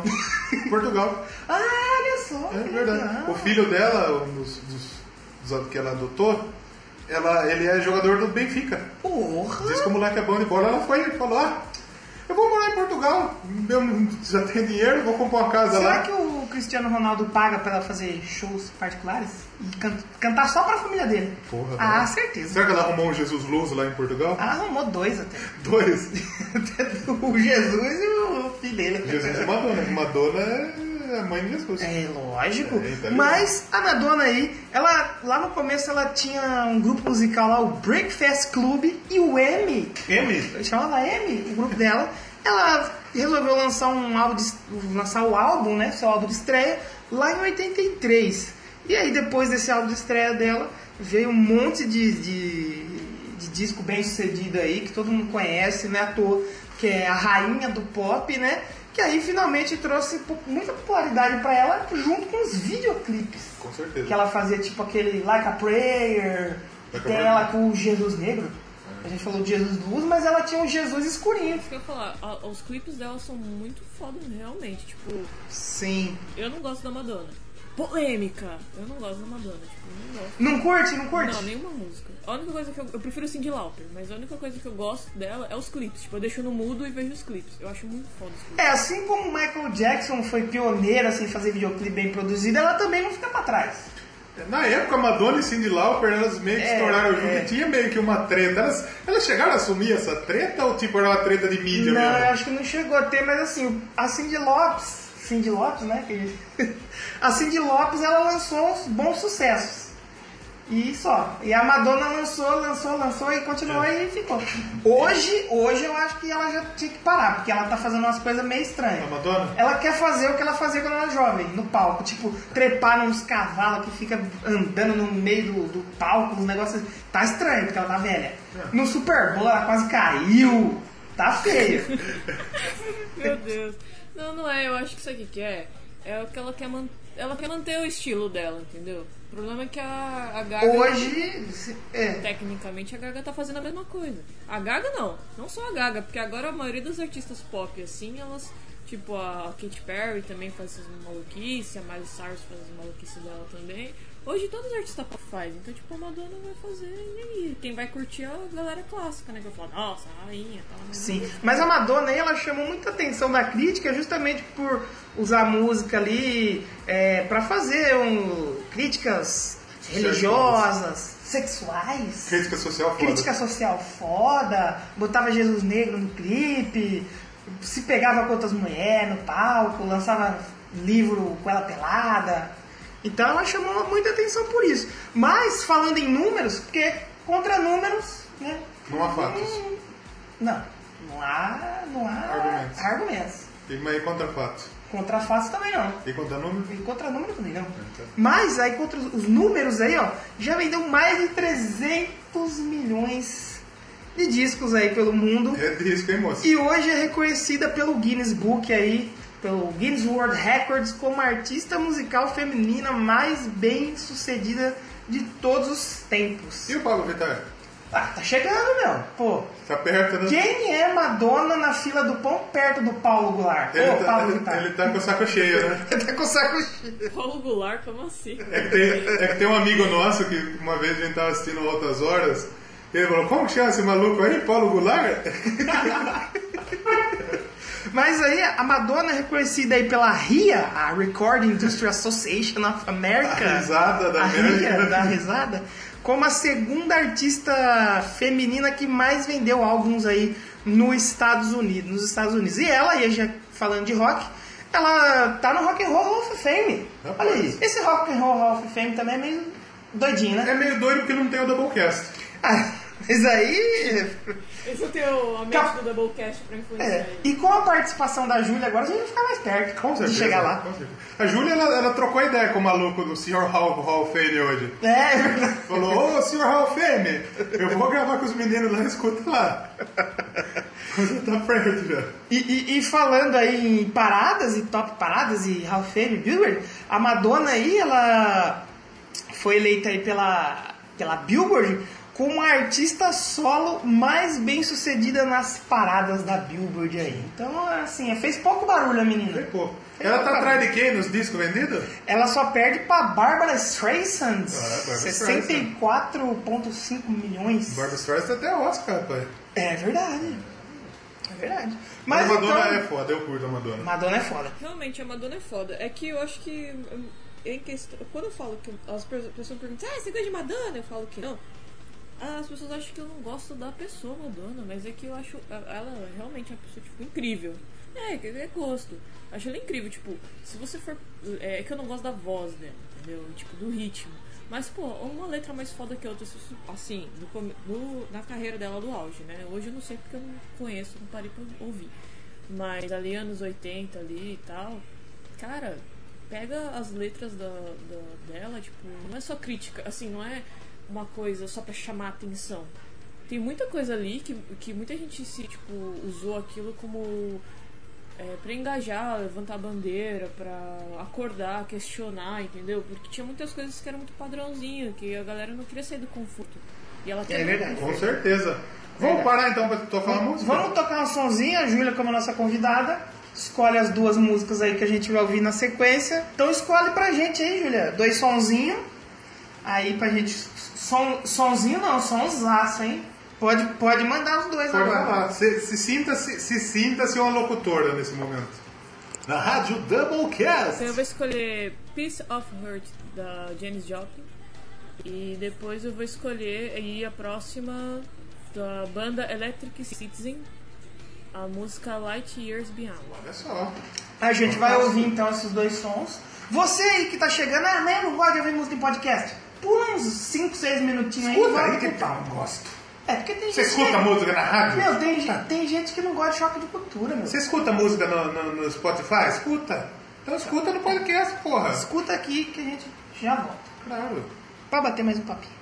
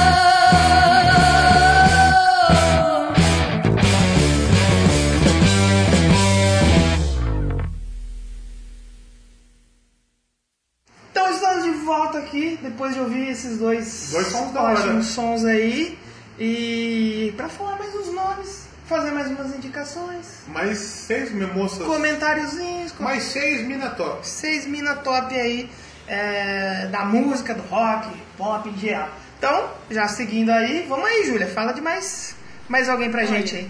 Agora eu vou falar da Laura Dolan.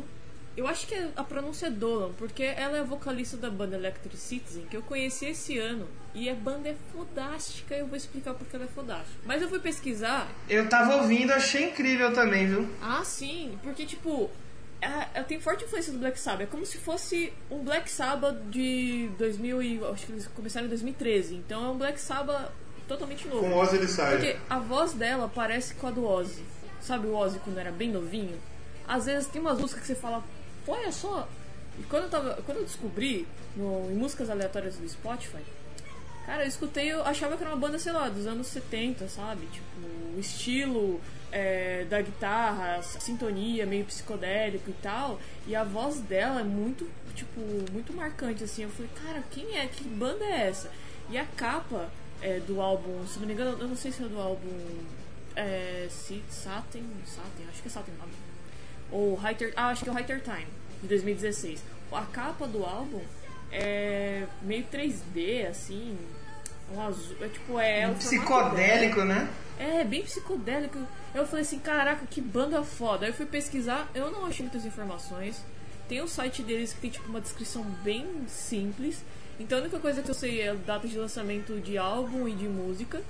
Mas eu tô recomendando ela porque com certeza essa banda vai estourar, porque eles lançaram um álbum em 2016. Eu vi, vi numa notícia que eles vão começar uma turnê nos Estados Unidos. Então é capaz, como tá essa leva agora da, da artista independente, ser lançado no Spotify e tudo mais, fazer sucesso, é capaz dela fazer, tipo, da banda em si, Electric Citizen, fazer sucesso. Porque, tipo, eu achei muito original, por mais que seja muita influência do Black Sabbath e até do Led Zeppelin, mas achei muito original o jeito deles, entendeu? Tipo, hoje, é, na- entre aspas, concorrência de tipos de banda e de gênero musical, se eu, ela tava, é, todo o visual da banda é muito antigo, sabe? É tipo um. Não sei se vocês curtem, mas é como se fosse o Terno, aquela banda brasileira que eles fazem uma pegada meio mutantes e tal. Pô, da hora. É, Sim, sim. Isso. Lembra um pouco também o Coven, né? Sim, verdade, cara. é. Que era um Black Sabbath com uma vocalista mulher, né? O Coven, detalhe também da. Como chama? Jinx, Jinx Dawson. Ah, Jinx, Daw- a Jinx Dawson que ela inventou o, o sinal do, do chifre. chifrinho, né? Não foi o Dio, foi uma mina. Foi a, foi a Jinx Dawson. Isso a gente do- tem que. do. É uma menção boa essa. Quem inventou o sinal do chifrinho do rock Não foi de Ron James foi uma Dio. mulher. É, essa galera fica falando Olha só. Que, o símbolo é, só pode ser. Mas vocês estão falando do chifrinho daquele que o Dio faz. É, aquele do dedinho. Tem a galera que briga comigo por causa disso que eu vou te contar. viu? A galera fala, o Spider-Man, meu filho gosta. Não é, é só a mulher. Renazinho gosta de Spider-Man. É. E é isso. E a. E a, a eu indicar pra galera procurar no, no YouTube da vida aí, no NoiaTube, como eu gosto de chamar, o Light Years Beyond, que é o clipe deles, acho que o mais foda de todos, que lembra muito Paranoid, tipo, não assim. É questão do visual, né? Psicodélico, lembra muito Paranoid do, do WhatsApp. E é isso aí. Muito massa. Muito bem.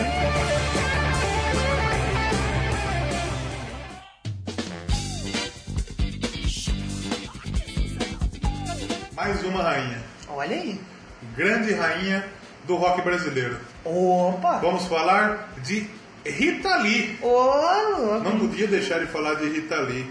Rita Lee, que é uma grande figura, multi-instrumentista, ativista, cantora, atriz, compositora, rainha do rock brasileiro. A Rita, inclusive, ela tem a impressionante marca de 55 milhões de discos vendidos. Milhões! É milho pra, pra dar e vender, rapaz? É, pô. É muito milho. A Rita Lee, ela é, ela é outra artista que passa muito bem por várias fases. Começar É naquele, naquele é, movimento hippie do, do, do tropicalismo, né? O- acho que são coisas Sim, diferentes, mas sim. começou o movimento hippie que tinha psicodelia, lá na época do Mutantes, tropicalismo. O disco, New Age, MPB, música eletrônica, enfim. A Rita Lee, ela consegue criar um, um som novo É quase uma baseado... camaleoa. Uma camaleoa, uma, uma Bowie. A boa brasileira. E a Rita Lee é uma das grandes mulheres influentes no Brasil. E é, eu, eu ponho ela ao lado da James como as precursoras aí de fazer, de chamar a meninada pro rock and roll. Verdade. E elas também conseguiam fazer isso. Ela, desde a época do Mutantes, né, meu? Sim, Antiga sim. pra caramba, Sim. né? Então eu acho que são até a James lá. Anda junto aqui, lado a sim, lado. Sim, talvez sim. Então eh, influenciou muita gente. A Eller, por exemplo, que a gente já falou. Todo mundo que veio depois é. Sabe que fator que a gente pode usar pra ver quem vai na frente? Quem pegou o Sergei. Ela eu acho que não. Será? Eu não sei. Ah, eu, acho, eu acho provável. Ah, deve ter, né? Eu acho ele pegou até árvore. Você acha que ele ia pegar Serguei, ali? não sei, rapaz. Mas a Rita, ela fez parte de dois grupos muito importantes. Os Mutantes, Lógico. que foram lá de 68, Ficava lá 72. na escola do rapaz, o rapaz careca com a cadeira de roda. Não, Ai, o caminho do coração. Caralho. Amigo do Logan. Isso! E também da banda Tutti Frutti. Aliás, a banda Ah, Tutti Frutti tem o álbum é, Fruto Proibido de 75. Ô, legaço. Que ele é fundamental pra você que gosta de rock and roll. Tem que ouvir, tem que ouvir. E a Rita tem grandes sucessos como Lança Perfume, Baila Comigo, Banho de Espuma, Desculpe o Aue, Erva Venenosa. E quando eu falo, você tá escutando as Erva Venenosa é aquilo lá que a gente- é, amor. Amor e Sexo, Reza. E todas essas músicas aí, é, a Rita é a mulher que ela, ela coloca muito do lado feminino na música. Então ela coloca o dia a dia, letras assim que às vezes são irônicas, ácidas, tem muita independência feminina. Então músicas lá de 70 que, que, que Porra. começam Uma com coisa isso. foda é que nas letras ela usa bastante sarcasmo. Sim, é muito, muito É, ácido, né? verdade, muito verdade. divertido. Oh, caralho, que foda. Ela podia usar aquela camiseta I speak sarcasm. Isso, exatamente. E e é uma mulher fantástica. Ela também já se aposentou dos palcos, não, não faz mais shows. Ela chegou a gravar um CD em 2012, mas é Rita Lee. É, eu vou ser sincero, não ouvia muito Rita Lee. E falei, vou ouvir, vou ouvir agora uma o. Doublecast. E é- é- é- são músicas muito gostosas de se escutar. Não é música Realmente. chata. Não tem música chata da Rita Lee. E a voz dela é muito, é, muito gostosa de ouvir. Eu confesso que, tipo, semana passada, meu, meu pai ele sempre escutou, né? E Mutantes também. Só que eu, tipo, nunca parei pra ouvir Mutantes. Eu escutava assim de longe, mas não pra parar e falar, "Ah, deixa eu escutar pra ver como é, qual que é disso daí. E eu tava escutando semana passada, é, Ando Meio Desligado. E, cara, é uma música tão legal, cara. Só tem que escutar. Tipo, é uma coisa meio assim, ela é meio lenta. E tem uma pegada, ela parece, é que eu gosto de The Velvet Underground. Então ela, ela me lembra um pouco o estilo do The Velvet. E, e a voz dela, né, tipo, ela, ela era bem nova ainda. Só que a voz dela, se for comparar com ela hoje, ela Não. Não, verdade A mesmo. Rita é maravilhosa, é fantástica. E como diria aquele meme, menos Ritalina, mais Rita Lee. Mas Rita Lee, com certeza, com certeza. E, e- e só pra gente deixar claro aqui, a gente vai. Tem, quer fazer programa dessa mulherada toda aí. Ô, verdade, tem várias aí que. Rita Lee, Sim, sim, verdade mesmo, verdade mesmo. com certeza. Então, falei da rainha do rock brasileiro Já falamos da rainha do metal, agora falamos da rainha do rock e brasileiro. da rainha gringa. E da rainha pop, e da rainha do rock gringo. E agora Só a gente vai falar da princesa do, do, Só do pop. Agora a gente vai falar da princesa do pop. É a Britney Spears? Ela é minha princesinha. É a Britney Spears? Não, Britney Nossa, não Spears já falar- você não me vem falar de Avril Lavigne aqui não, hein? Aquelas.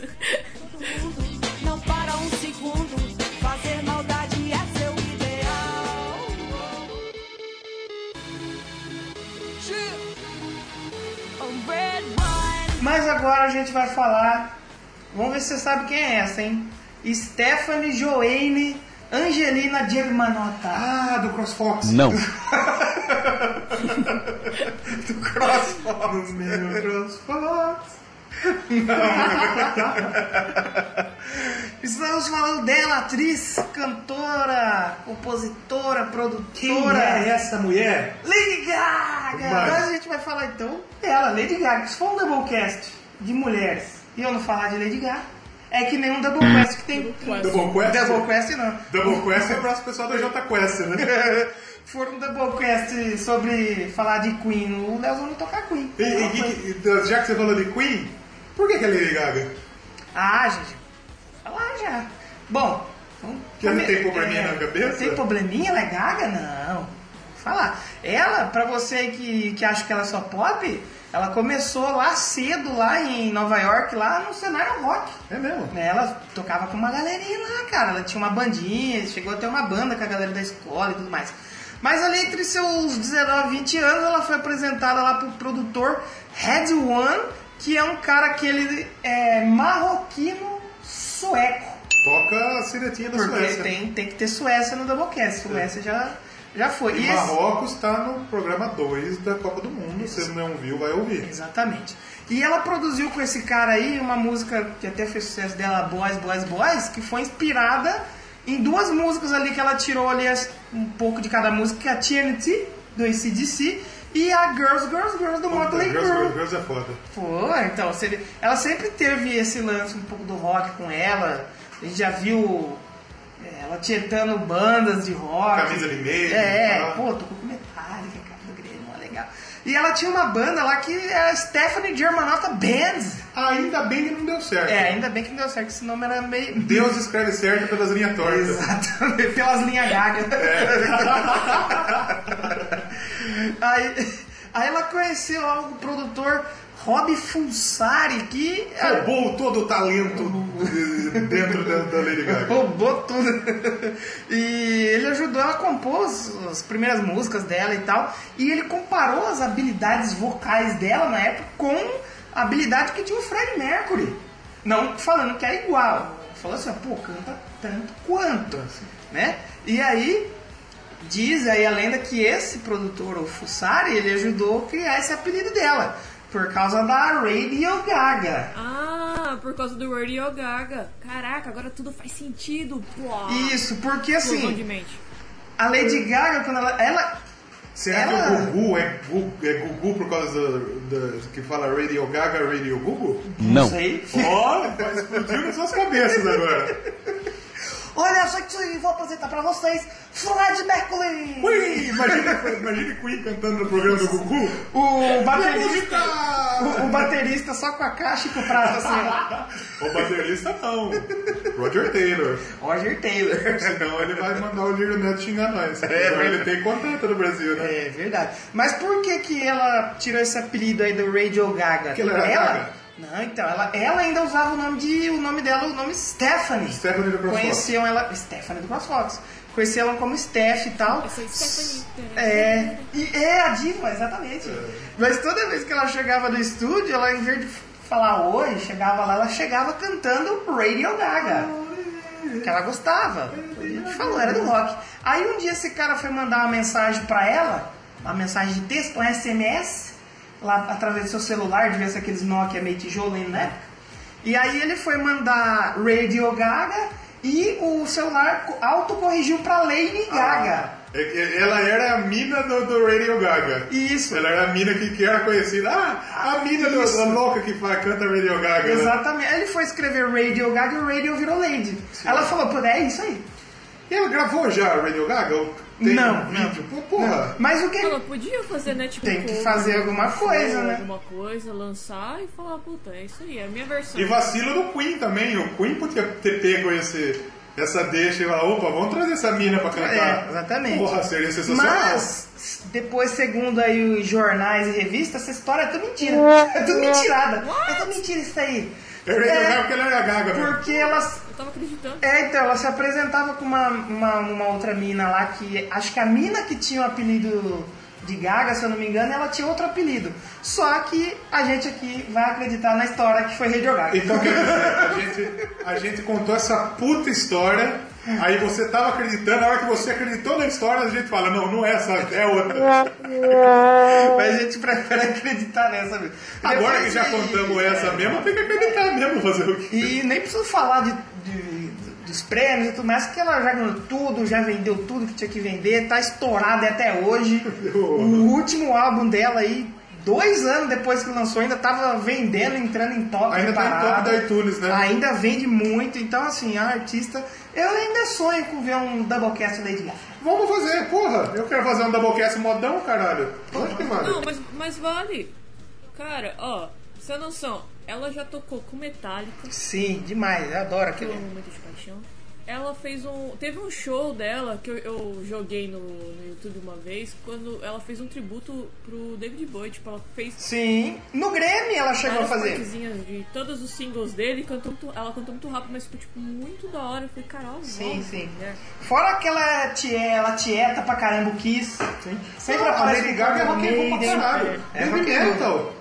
Sim, sim, Ela sim. tocou com as minas do Baby Metal, que da hora, né? Aliás, outras meninas aí que vale a pena a gente citar.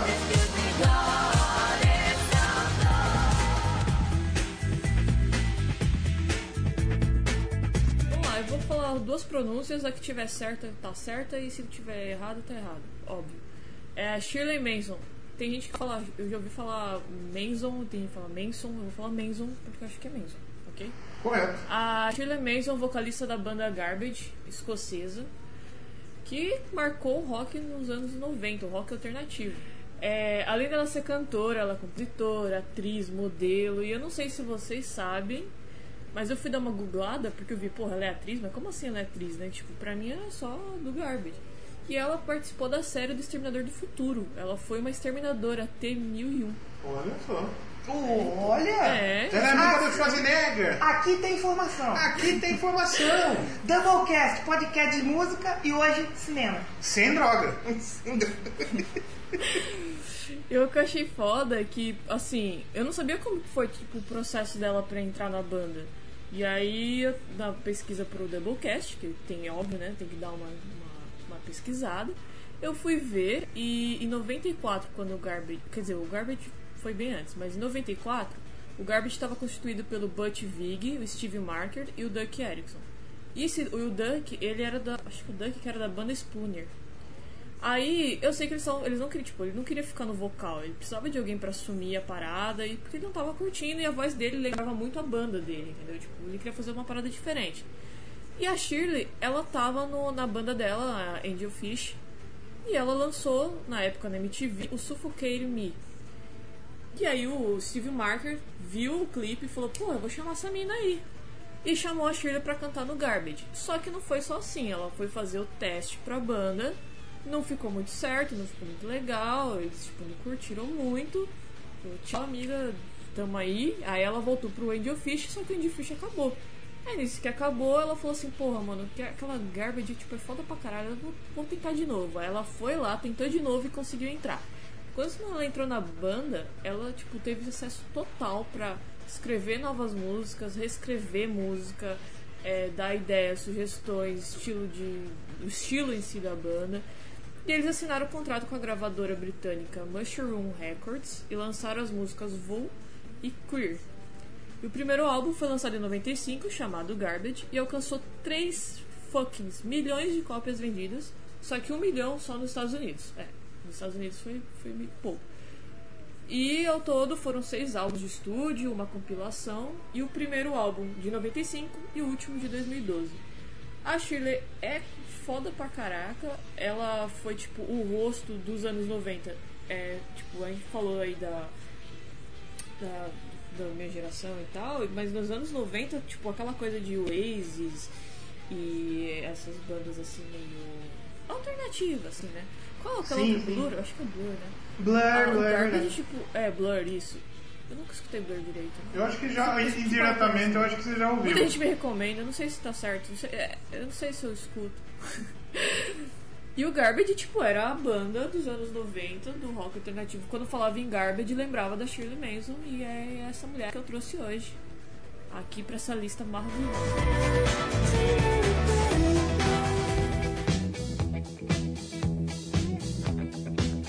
Outra minha, vamos manter o nível? Manter o nível eu aí, vou, eu vou trazer uma moça então, que ela inspirou nada mais nada menos que Madonna. Porra! Então traga. Exatamente. Vamos falar da Deborah Harry, do Blondie. Debbie Harry, famosa Debbie Debbie Harry. Harry, com certeza. E Blondie é foda, velho. Blondie, Blondie é, é foda, é uma banda que. punk, new wave. Eles são de, de Nova York. Foi Acho que ela foi uma das primeiras meninas do punk, né, meu? ela bem, bem provável que ela tenha puxado aí o, o- o trem. E é, é, são, são dois. Eles são porra, uma banda fantástica. A Debbie Harry, ela, ela foi líder aí do, do, do Blonde, foi atriz, atuou em filme pra caralho, né? Inclusive, vamos sim. ver se tem algum É que eu acho que é tudo meio, meio ponto, assim, não chegou a ser. É, Não, ela fazia uns filmes meio cult, é, sabe? é, é, exatamente. exatamente. Aqueles filmes meio pouco conhecidos. Não é que é pouco conhecido, assim, pra grande massa.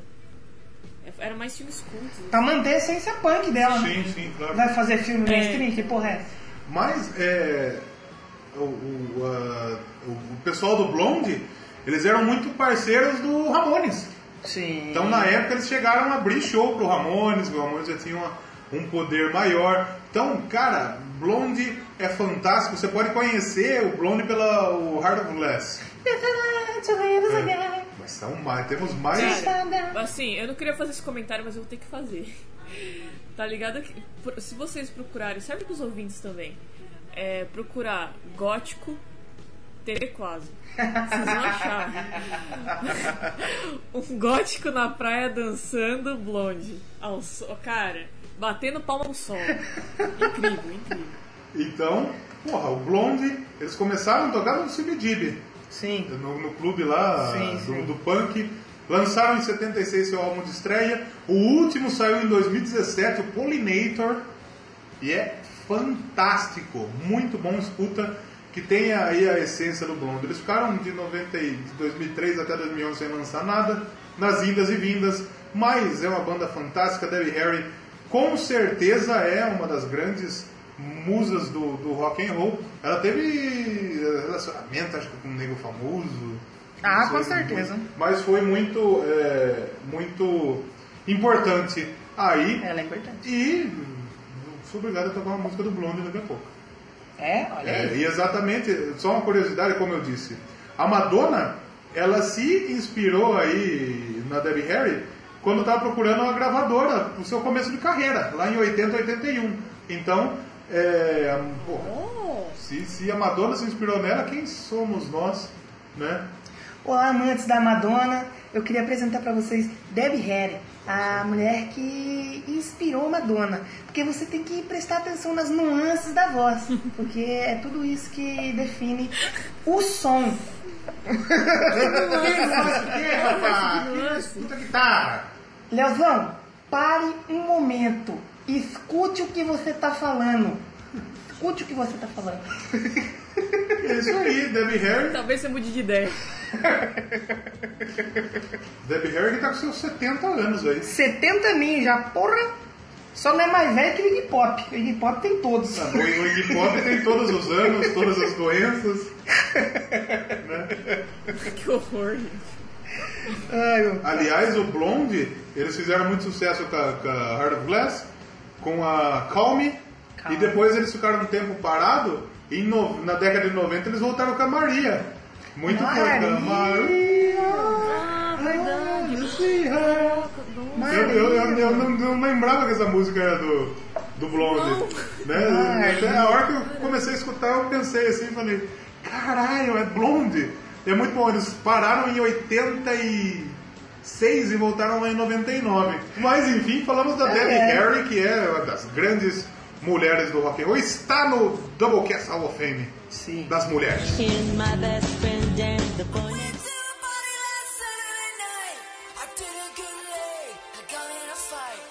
E já que a gente falou da Blonde.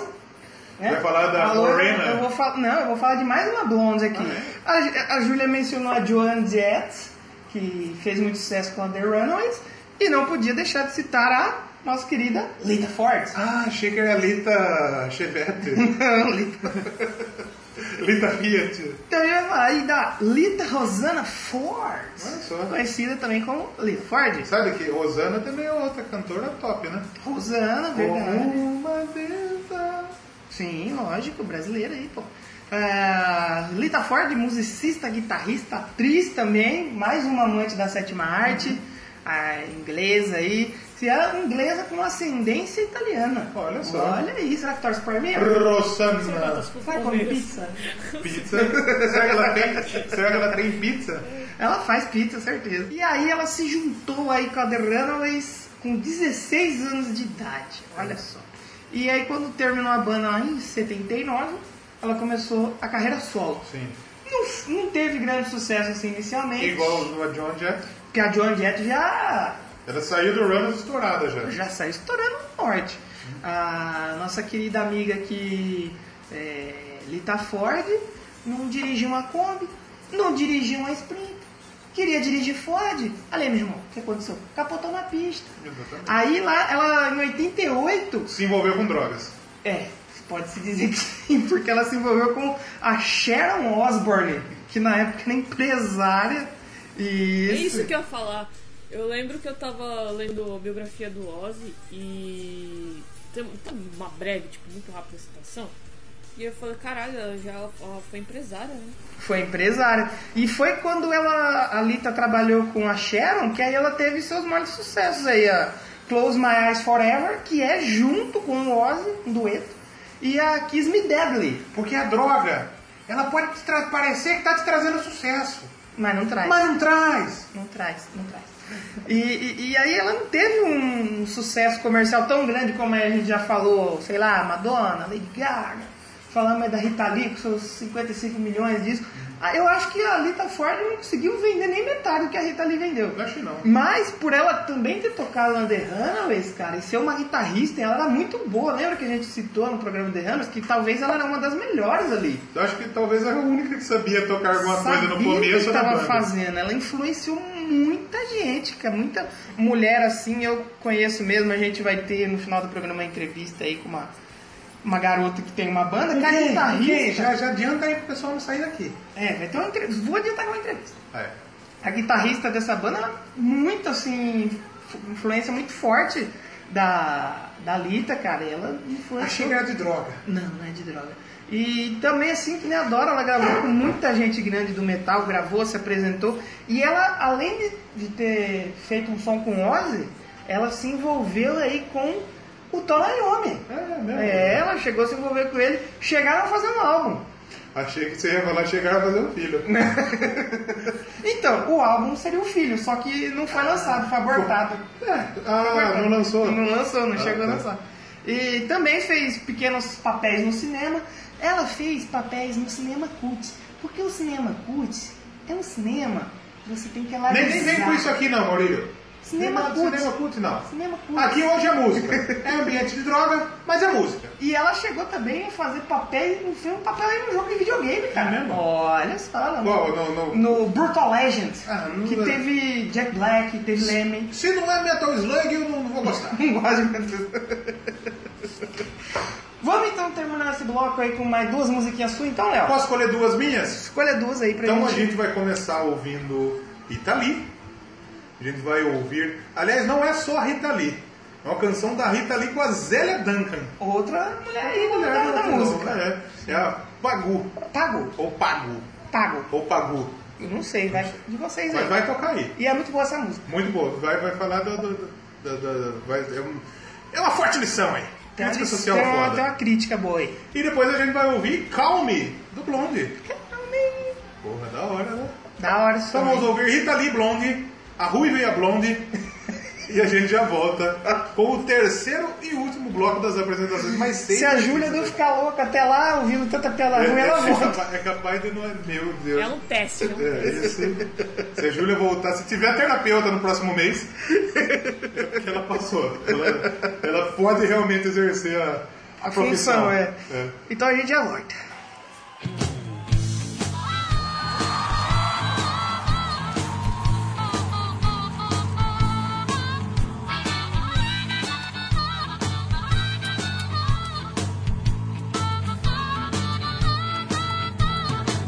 Beijo, rebeixo na Inquisição. Só quem já morreu na fogueira sabe o que é ser carvão. Ah, olha a voz, olha a voz. Eu sou pau pra toda obra. Deus dá asas à minha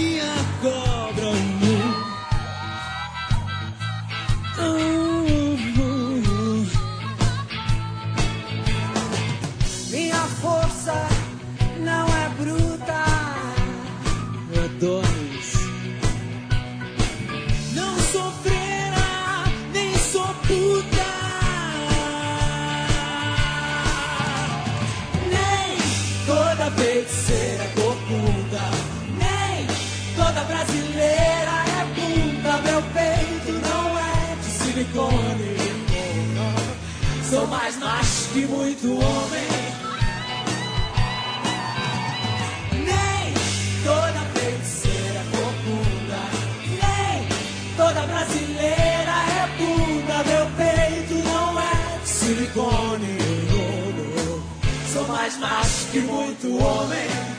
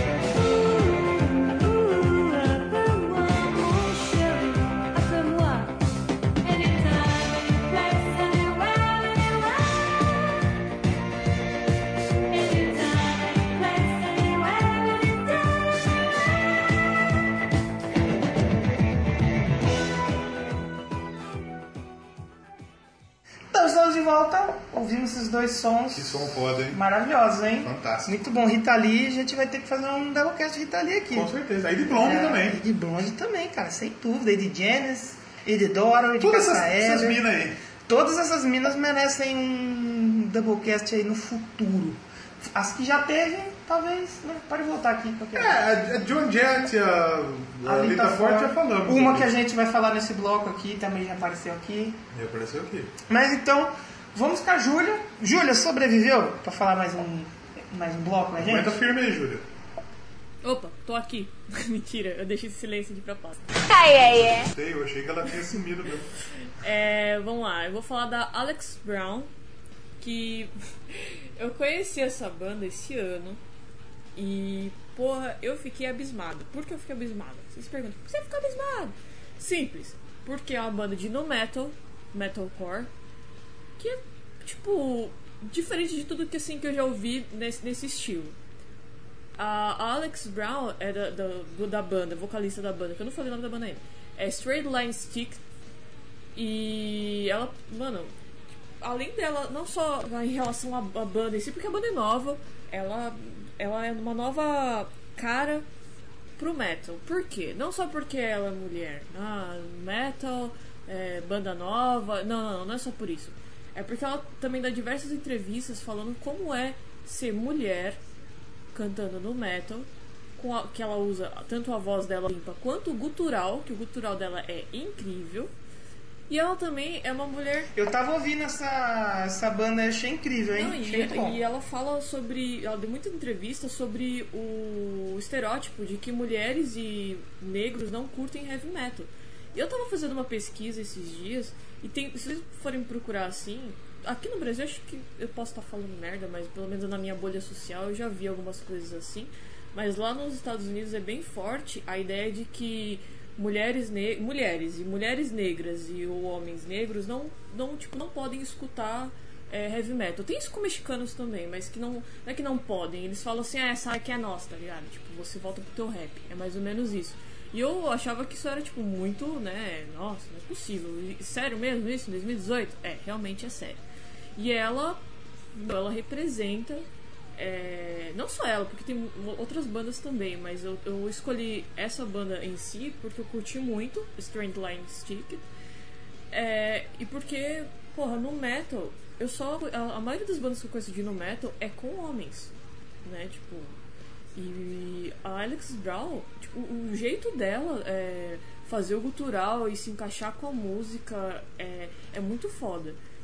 E a- além disso, ela incentiva, tipo, todo mundo, a galera fala assim, não, não é porque, não, independente da cor ou do gênero, é música, sabe? Tipo, bora escutar, é, vamos, va- sabe, vai, vão pros shows. Porque eu tava, quando eu tava pesquisando mais sobre a banda, eu até, tipo, tinha visto umas meninas fazendo vídeos falando que, porque elas são negras e elas usam roupa, tipo, de rock, tudo preto, piercing, essas coisas e tal, e tipo, elas, elas na internet, principalmente, os caras mandam elas ir lavar louça, ah, ei, para de escutar heavy metal, você é negra, vai escutar seu rap. E eu achei isso horrível e muito pesado. Eu falei, mano, como pode?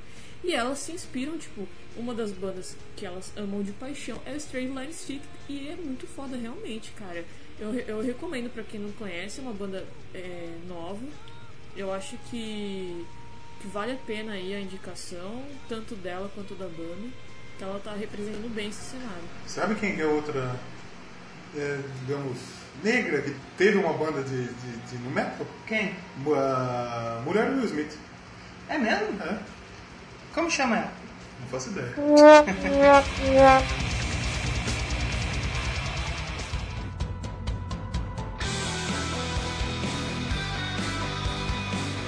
falar de uma das deusas do metal. Do Agora metal. é outra rainha. Do lírico. A rainha do metal. Do Sinfônico. Do sinfônico, com certeza. Vamos falar da Tarja Tarja Turunen. Turunen, que é a finlandesa que ficou mundialmente conhecida como a vocalista do Nightwish entre 96 e 2005. E teve uma época até que a gente citou a Emily aqui que ficava aquela briguinha entre Svan de Evanescence e Nightwish, mas não tinha nada a ver um com a outra, né? Nada a ver, nada a ver. A Tarja, ela começou a carreira musical dela em 96, quando fundou o Nightwish ao lado do Thomas... Hoplan.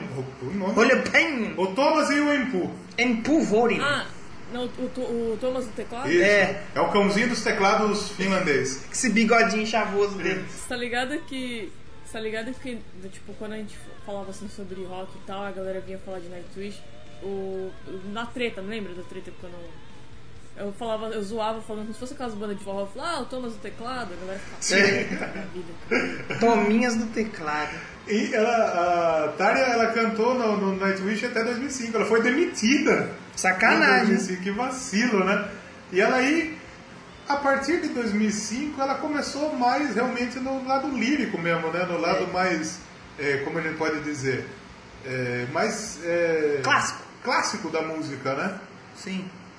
Ela é casada com um argentino, inclusive, sabia disso? Olha aí, que legal. Aqui pertinho aí. Então, é, a Tária fez muito sucesso no Nightwish.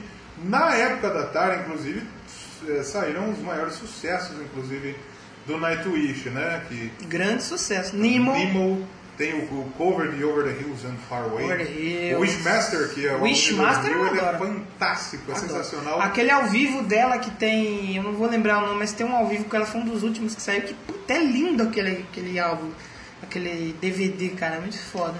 E cadê? Deixa eu ver se eu acho o motivo de mandar embora ela. porque, né? Thomas dizia que Tária vinha tendo um problema de comportamento que não combinava mais com a banda. Dizia que eles não concordavam com Tária querer sempre mais dinheiro pelos concertos e também ela andava distante demais do resto do grupo e apontava o marido empresário Marcelo Cabuli, argentino, que, que inclusive é a gravadora que lançou o Angels Cry, o dono da Olha. gravadora, como responsável por essa mudança de atitude. Ou seja, a banda queria sair, beber, curtir e a Tária ficava na dela, que ela E é a ela mulher falou- direita. É, e ela falou que o ataque foi, foi cruel. Nossa. Mas aí então, depois do Nightwish, a Tária realmente partiu pro lado um pouco mais, né? Mais lírico, né? A Mais... Tária que cantou na festa da Pamonha esse ano passado aí, Cantou? de graça, mesmo? aqui no interior de São Paulo. O prefeito levou. Levou a. Esse- Na festa da Pamonha. E Eu ela- não lembro a cidade que foi, mas foi numa cidadezinha aqui do interior. Acho É? que ficava duas, duas ou três horas aqui. Cantou com o Angra. Cantou com o Angra também. Tem quatro álbuns aí. E já solo. confirmou que volta pro Brasil agora esse ano. Volta pro Brasil esse ano. novo. Então a Tária realmente é uma das vozes lindíssimas, como diria Renan. É uma voz lindíssima. Tem que analisar as nuances da voz da Tária, porque quando a mixagem de som é feita de forma correta, a voz dela fica maravilhosa. E vamos falar bem a verdade que ela era a cara da banda, né? É, ela era cara do Depois Nightwish. que ela saiu, entrou a Natalie Zone, entrou a Flor Jansen, A que é Flor- outra lindíssima e que canta muito, mas pra mim não chega uma pé da tarde. Não, Ela não é chega. sensacional, é a- realmente a rainha do, do, Sinfônico. do, do sinfônico. Aliás, ó, ela tem quatro álbuns de metal solo e três sinfônicos. Olha só. São, são sete álbuns solo aí da Tária, que mora no nosso coração. E também está no Hall of Fame das mulheres do rock and roll do Doublecast. Merecidamente.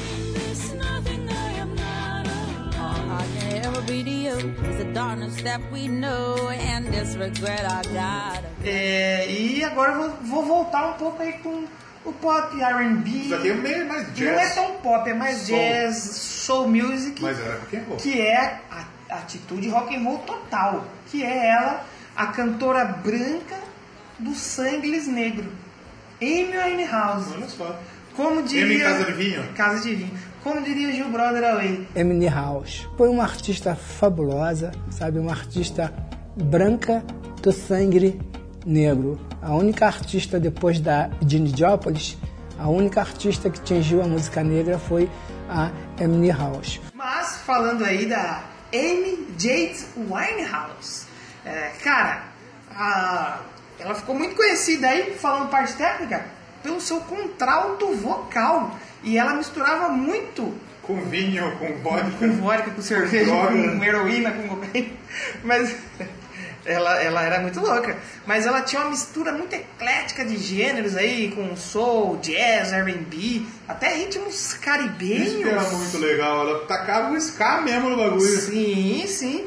A estreia musical dela aí no cenário britânico ocorreu em 2003 com o álbum Frank, que é um álbum que ele não é assim muito elogiado pelos críticos e tal, mas teve uma vendagem boa até na época.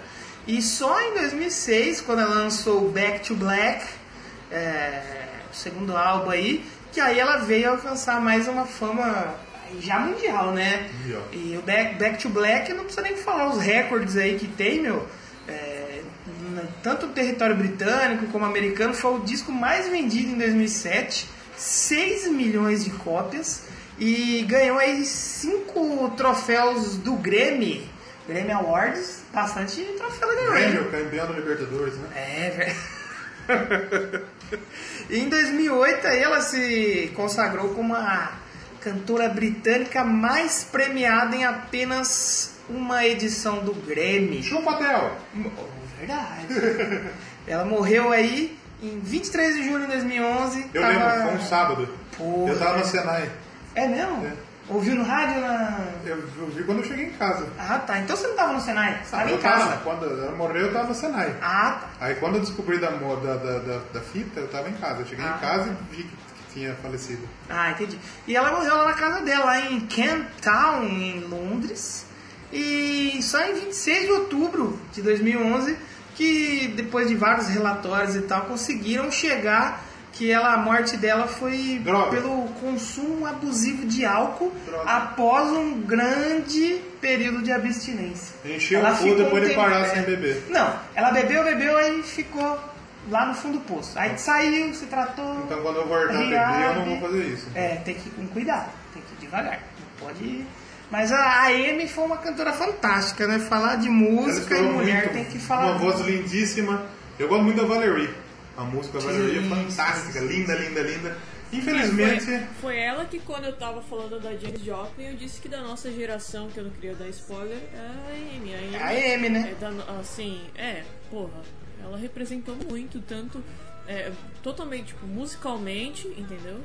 É, exatamente por causa dessa mistura de, de sons é, que se tornou, ela tornou, ela é totalmente excêntrica, a personalidade dela é muito forte. Sim, sim, sim. É, o jeito dela se vestir. As meninas queriam tudo ter o cabelo igual dela, sabe? Ela Aquele cabelão, volta- né? É, ela trouxe de volta aquela. Que época? Tipo, acho que é época. Não sei se é anos 50, de se vestir com aquele preto. Tipo as pin-ups, né? É, isso. É, tipo, estilo retrosão Ela tinha mesmo. todo o estilo. Estilo, estilo da hora, assim, sabe? A voz dela. Sim. Mas tocava no, no palco a latona de cerveja, Ah. o cigarrinho ilegal. vinho, Teve E show que ela não conseguiu terminar, cara. de chapada mesmo. É, teve show que ela teve que não deu, ela precisou parar o show e sair, cara. É, então. Ela chegava num ponto ali que ela não se aguentava ali em cima. É, e vocês sabem por quê, né? Ambiente de música é ambiente de droga. Vocês caem fora de ambiente de música, hein?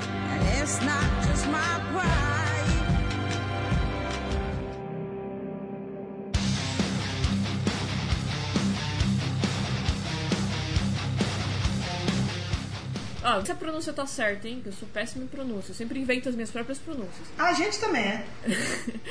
Ó, Alicia White Glass, tá certo? É, já vi gente falando Alice. Eu falo a Liza. É que eu, eu fico. Pra mim fica Alicia, porque tem uma série britânica que eu assisti que a, a menina era chamada como Alicia e se escreve do mesmo jeito. Então por isso que eu acho que é Alicia. Mas se for Alicia, pode ser Alicia. Ah, ali. Não vai discutir com a terapeuta, hein? É, não, melhor não. Tá bom, vai. Alicia White Glass. É Glass? Isso. Ok, vamos lá. A Alice ela foi uma das fundadoras da banda sueca de rock melódico, o The, Ago Ago- The Agonist, tá certo? Isso, The Agonist. Ah, tá. Eu, eu, eu tenho que perguntar. E ela é, atu- ela é atualmente a, a vocalista da banda Ark Enemy, que é a banda que eu escuto, que eu acho foda pacas. E depois que, por causa do Double... Você gosta de Ark Enemy? É, por, por causa do Doublecast que eu fui escutar o The Agonist. Oh, Porque então, pra mim, é... Porque até então eu só escutava o Ark Enemy. Pra mim, o Ark Enemy, tipo, ah, eu só conheço essa. Tipo, eu não sabia nem da história dela, não sabia nada. Eu falei, não, é da hora. Aí eu fui procurar. Então dá um. dá um high five online aqui. Ó, o vocal dela é forte pra caraca, porque ela, ela assim como a, a- a Alex Brown, ela tem a voz limpa e usa o gutural também, que o gutural dela é foda pra caraca. Foda, ela é E- foda. E, e uma coisa que é da hora é que, tipo, essas, essas meninas que fazem gutural, que não são só essas duas, óbvio, tem várias outras. Mas o gutural, ele pra- basicamente é dominado por homens, né? Tipo, e tem muita mina que faz tão foda quanto. Quer dizer, tudo bem que eu já vi uns vídeos na internet de umas meninas cagando, mas vocês entenderam. O gutural eu, eu acho que é um negócio bem difícil até pra, até pra homem. Tipo, o cara tem que manjar de fazer. E a Alice, ela é. E eu tava. Eu, uma coisa que eu acho legal, du- duas curiosidadezinhas que eu vou trazer aqui. Uma coisa que eu acho legal é que as letras da música, elas geralmente falam é, sobre problemas sociais, sobre tipo, a preocupação dela com algumas coisas que acontecem no mundo, o direito dos animais e tudo mais, no The Agonist, principalmente. E eu fui descobrir que ela, na verdade, ela ela é vegana e ativista pelos direitos dos Ela é animais. vegana, Realmente. sim, vegana e ativista. E aí eu falei, olha só, tudo faz sentido, ela não tá usando hipocrisia não, essa mina aí ela é realmente ativista. E ela saiu da Dagonist e atualmente tá. A, a Vicky, eu acho que é Vicky. Psarax. qual- Como que pronuncia? É uma loirinha lá, eu, eu, eu, eu, eu nem escuto É, é uma com essa menina eu não sei falar o nome dela. E é boa pra caramba também. E aí a Alicia ela entrou pro Ark Enemy, porque a Angela Golson saiu e acho que convidou ela, não foi? Ark Sim, a Ângela tá trabalhando, ela virou empresária do Ark Enemy. Sim, sim, ela, mas ela, tipo, ela que convidou a Alicia pra participar. Sim, saíram, Ark foi, foi tudo numa boa, é. Foi tudo Ah, numa boa. legal, legal. E eu, eu vamos ver, não sei se vocês sabem disso, mas vocês sabiam que a, que a Alicia ela já tocou com o Angra? Cantou com o Angra? Sim, sim, opa. e eu fui, e, tipo, eu não sabia. Tem Sandy Júnior? Tem a Sandy Júnior, quer dizer, Sandy Júnior? É a Liz, a Lisa e Eu a Sandy nesse último álbum. Sim, né? eu falei, Black Widow Web. que legal, eu não sabia disso. Eu falei, porra, eu nunca tinha escutado essa música.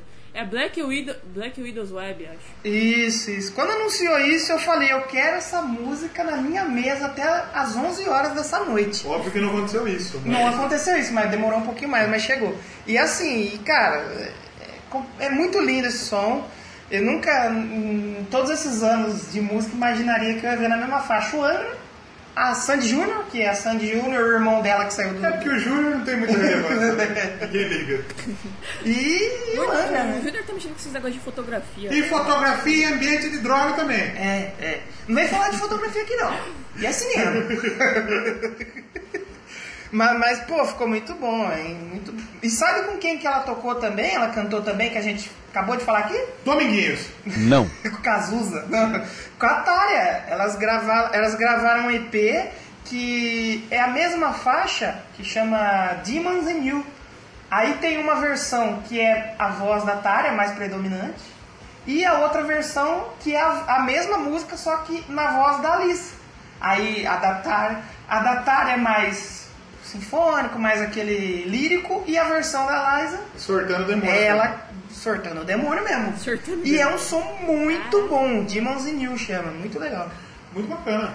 A Liza é. mora no meu coração. Bora no Heart. Tomara que venha pro Brasil logo que eu preciso ir vê-la ao vivo. Ao, vi... Ao vivo. Ao vivo e a cores. E ela que é casada com o Doyle Von of Gang do Misfits. Do Misfits. Misfits que eh, são dos Estados Unidos. Estados Unidos. Sabe quem também é dos Estados Unidos? Quem? Ah, não, um abraço pra galera Um do abraço pra galera do Slayer. Quero quem quer. Aê! Claro. Vocês estão participando pela primeira vez aqui. Do momento Slayer. Achou que não ia ter Slayer no programa de mulheres? Achou errado, otário. Juro que eu procurei muito. Esse foi a, a maior forçação de momento Slayer. Foi. Eu quero ver pra colocar no programa de Lady Gaga. Não, ele usou. Ah, Lady Gaga é dos Estados Unidos. Sabe o que é dos Estados Unidos também? É que eu fiquei com medo de não ter Slayer mais. Porque você sabe que TV quase tem um momento Stepaners esse ano. ano. A gente tem um momento Slayer. Slayer. Slayer vai acabar, que vacilo.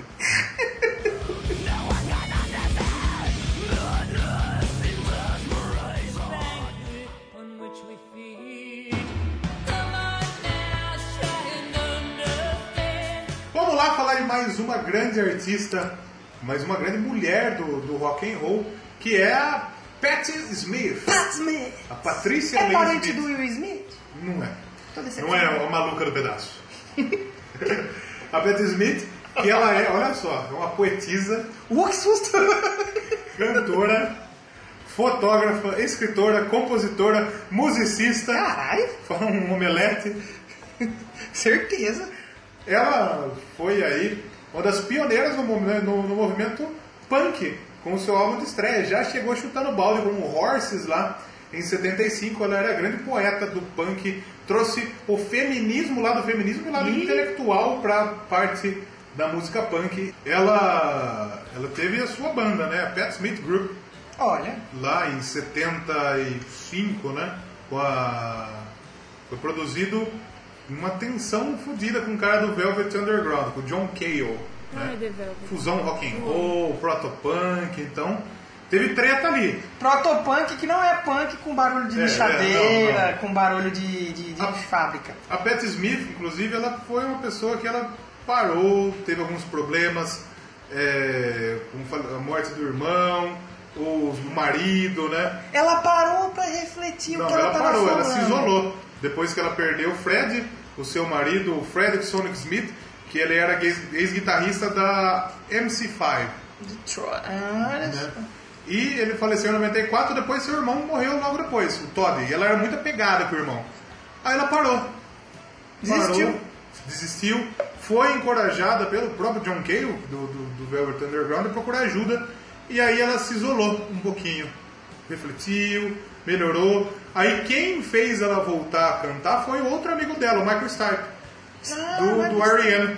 Ah, Aí ela voltou e começou e novamente eh, voltou com tudo. Saiu o álbum em, em 2002, saiu é muita coisa. É muito bom a Patti Smith. Ela, as a gente letras falou delas. dela no Glow, não falou? Falamos dela no Glow. Ela, ela inclusive o maior sucesso dela é Because the Night.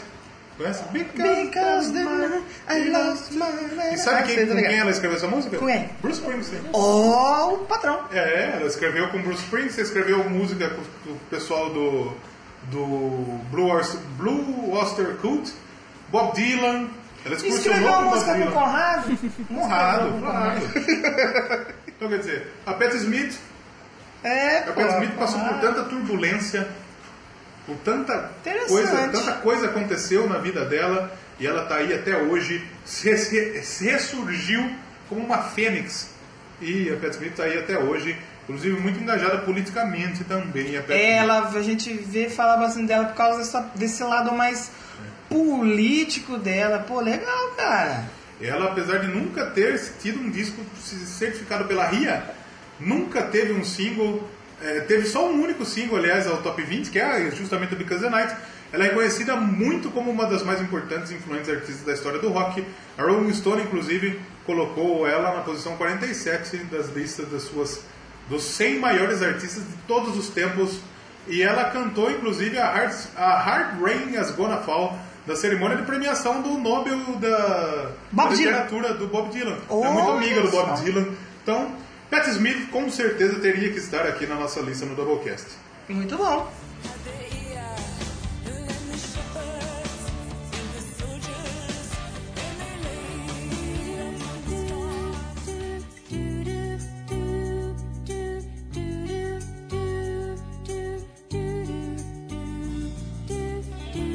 Então, pra encerrar aqui nossa lista, Sim. fechar com chave de ouro, ela, Dolores O'Riordan. É assim que fala Dolores O'Riordan? Eu acho que é. Eu acho que é. Dolores O'Riordan. O'Riordan. É, Dolores. Dolores. Bom, vou chamar ela de Dolores aqui. Dolores. É, é Dolores, compositora, musicista, lá da Irlanda. Ah, Irlanda, aliás, o YouTube, a Pat Smith é é bem truta dos caras do YouTube também. É, olha só. Vocalista dos Cranberries. E não é frutinha. E não é fruta. E eu acho que assim, uma das vozes mais marcantes, cara, que tem. Dá uma das vozes mais Você bonitas. escuta aquela voz dela, você já na hora você Você já sabe que é. é Karen Berries, cara. E é considerada aí na Irlanda como a maior cantora de todo o país. Tem gente que gosta da Anne, e aí já discorda. Aí gente, tem gente que discorda. Eu vou, eu vou na Dolores. Eu vou na Dolores. Porque ela tá aqui, senão Claro. não, não seria. Mas ela sempre deu notoriedade aos Cranberries, embora ela ficou fora da banda em 2003, 2009. Eu não sabia, eu achei que sempre foi ela. Não, não existiu. Em Ela- 2003, 2009 não tinha Cranberries. Ela, ela fez uma carreira solo nessa época aí. Ah, como eu falei, a voz dela era algo muito. marcou muito, cara. Até nos anos 90 ali, 2000. Putz, cara, os sons que elas lançaram, sons incríveis, belíssimos sons aí do Cranberries. Eu deixar um comentário que a gente falou aqui sobre as atitudes rock and roll. Sim. De algumas minhas que a gente falou. Em 10 de novembro de 2014, a Dolores ela foi presa. Eita. E por que, que ela foi presa? Por quê? Supostamente. Bateu no Marcelo Camelo? Quase, foi quase isso. Supostamente ela agrediu uma, A, assis- Ma- a Malu Magalhães, então. não, uma assistente de bordo durante um voo. Que o, o Big Cries Boy, Big Shores, ele bateu Big no, no, no Marcelo Camelo num voo. E ela falou, ah, eu vou copiar a atitude do Big Cries Tá certo, tá certo, chorão. Tem que bater. Marcelo Camelo é chato pra caralho. Ah, É, é. E, e aí ela foi. Ela foi. é, como que diz? Como que diz? É, supostamente agrediu a moça. E aí quando a polícia, aí já de acordo com o jornal, de acordo com o jornal, quando a polícia veio pegar ela pra levar, ela cuspiu e deu uma cabeçada no maluco. Bateu no. bateu nos policiais. Ela bateu no policial, então ela era vida louca. Não, é- isso não é pra fazer. não, não, não faço em casa, gente. Pelo amor de Deus, não É bate nem em sempre alguém tem um policial em casa. A não ser que você faça uma merda. É, aí vai ficar um policial na porta da sua casa 24 horas. Mas a Dolores faleceu aí inesperadamente aí agora dia 15 de janeiro de 2018. Caralho, né, velho? 46 anos, ela tava lá em Londres, ela ia gravar uma faixa cover, acho que da Zombie, né? Com uma banda de metal. Ela é Como chama a banda? A gente já Dead indicou aqui, Wolves. né? Dead Wolves, Dead né? Wolves. Ela não chegou a gravar com o pessoal. E você ter uma ideia aí da importância dela na, na Irlanda, o presidente da Irlanda, o Michael Riggins, ele foi um dos primeiros a fazer questão de É como se fosse prestar o Vox ter homenagem. morrido. É. Mais ou menos a importância, né? Então, putz, Dolores, quem não lembra aí? Zombie, Linger, Off the Family, Puta, grandes sucessos. Sucessões aí, belas músicas da Dolores e do Cranberries. Antes da gente tocar as duas músicas, eu quero ter um momento pra gente citar menções honrosas. Menções honrosas. Porque menções não dá pra honrosas. gente colocar todo mundo aqui. Dá pra gente fazer um outro programa ano que vem? Dá pra Dá, gente fazer dá. um programa ano que vem. Mas existem aí grandes menções honrosas que a gente, obviamente, já citou algumas, como a Eva Lavigne. Elis Regina. Regina. Tem uma que eu queria. Aretha Franklin. Aretha Fran- Franklin. Tem uma que eu queria colocar A aqui Lorde. na lista. Lorde, sim, Lorde. sim. Pô, tem uma. Tem uma que eu gosto muito, mas que ela não era muito boa. Mas eu, eu gostava de ver ela, Juliette Lewis. Juliette Lewis, caralho, da hora. Do, do, do Juliette and the Nicks, alguma coisa assim. É, isso, isso. Tem Steve Nicks, do, que era do Fleetwood Mac. Sim, Pô, bom pra caramba, Steve verdade. Four. Non Blondes, da Linda Perry. Five No Flor, Blondes. Flor Non Blondes é aquela da... WhatsApp. Ela que inventou. Pat Benatar. Alanis Morissette. Alanis. Tem que ser Tem- dita. Holy. A Courtney Love. Apesar de ter feito umas cagadas, É. né? Tem as meninas do Heart. Eminence Wilson. As duas Ah, irmãs também. Muito legal. influentes do, do Heart. Cara, tem muita coisa Elis boa. Regina. Já falou. Quer falar mais quantas vezes, Regina? Não Você falei falou sim. Você já falou. Olha lá. É que agora é bonita a voz dela. É bonita mesmo. Tem menções honrosas aí, Júlia? Ah, a voca... eu sempre esqueço. A vocalista do Far From Alaska, que puta que pariu. Meu, a menina tá fazendo Sim, um bacana. trabalho muito bom, assim, é, do, do rock nacional. Eu gosto muito da Lorde, cara. Sério, tem muita gente que. Tem muita gente que tem preconceito com a Lorde, mas eu acho a voz dela incrível, cara. Sério. Nossa, a menina tem quantos anos? Eu acho mais nova que eu, não sei. E a voz dela é incrível, incrível. Eu acho ela muito foda. Mas tem muita, tem muita mulher assim que. Como você não falou da Simone Simons? Então, eu ia, eu ia comentar aqui. Ah, tá. I- Ia estar na minha lista a Ah, Lorde, é Lorde, Simone né? Simons do Épica, mas como a gente vai ter em breve um programa aqui, eu não quis ser clubista. Ah, Falei, vou me reservar para falar dela lá, na, lá no programa do Épica. Que também é uma das que está mais em evidência aí, pelo menos que eu Elise- acompanho. a Elise assim. do- do Elise. Reed do Amarante. As mulheres de hoje em dia. Ah, sim, é, citar a Irma Thomas, que eu gosto pra caramba. E a Nina Simone, Sim. Outra que eu gosto muito, Cristina Scabia. que eu gosto pra caraca e tipo, porra. Cristina do falou, ah, porra. Tem também a, a do Within Temptation, Within Sharon. Van alguma coisa assim. Verdade. Tem também a, a menina lá do. do aquela, Marina Latorraca, é, é, do. Como chama? do Zayt Eden. Exite Eden, é, exatamente. Então tem muita, tem muita gente pra, pra falar aí. Daria até uma parte 2 ou parte 3 desse programa. Quem sabe? Quem sabe? Se vocês gostarem, a nossa terapeuta volta aqui pra cuidar dos. Dodói. Olha, Dodói, vou falar um negócio pra você aí, Dodói. Hoje nós, Se bobear, eu volto, hein? hoje nós tá meio retardado aqui, hoje tava menos, né? Hoje nós tá Dodói. Então vamos com as minhas escolhas agora as musicais e na volta a gente se despede da Júlia. Com certeza. E chama as atrações especiais que vai ter esse programa, pode ser? Mas a Júlia já foi uma atração especial nesse Ela programa. faz atração especial à parte. Claro. Vai ter outras ali que pra, pra completar o bolo, que o bolo já ficou bonito, só falta dar cereja. Fizemos, fizemos uma pergunta a algumas influencers. Influencers. Quem é a pessoa da música que, que te. que agasalhou o seu coração com a sua música? E você vai saber a resposta. Você vai saber na sequência que eu vou então escolher pra gente ouvir aí a Molejão. Molejão e a arte popular, não mentira. Vamos aí de eh, You Know I Know Good da Amy Winehouse Ah, e Linger do Cranberries. Vamos fechar com né? Cranberries. Fecha bonito.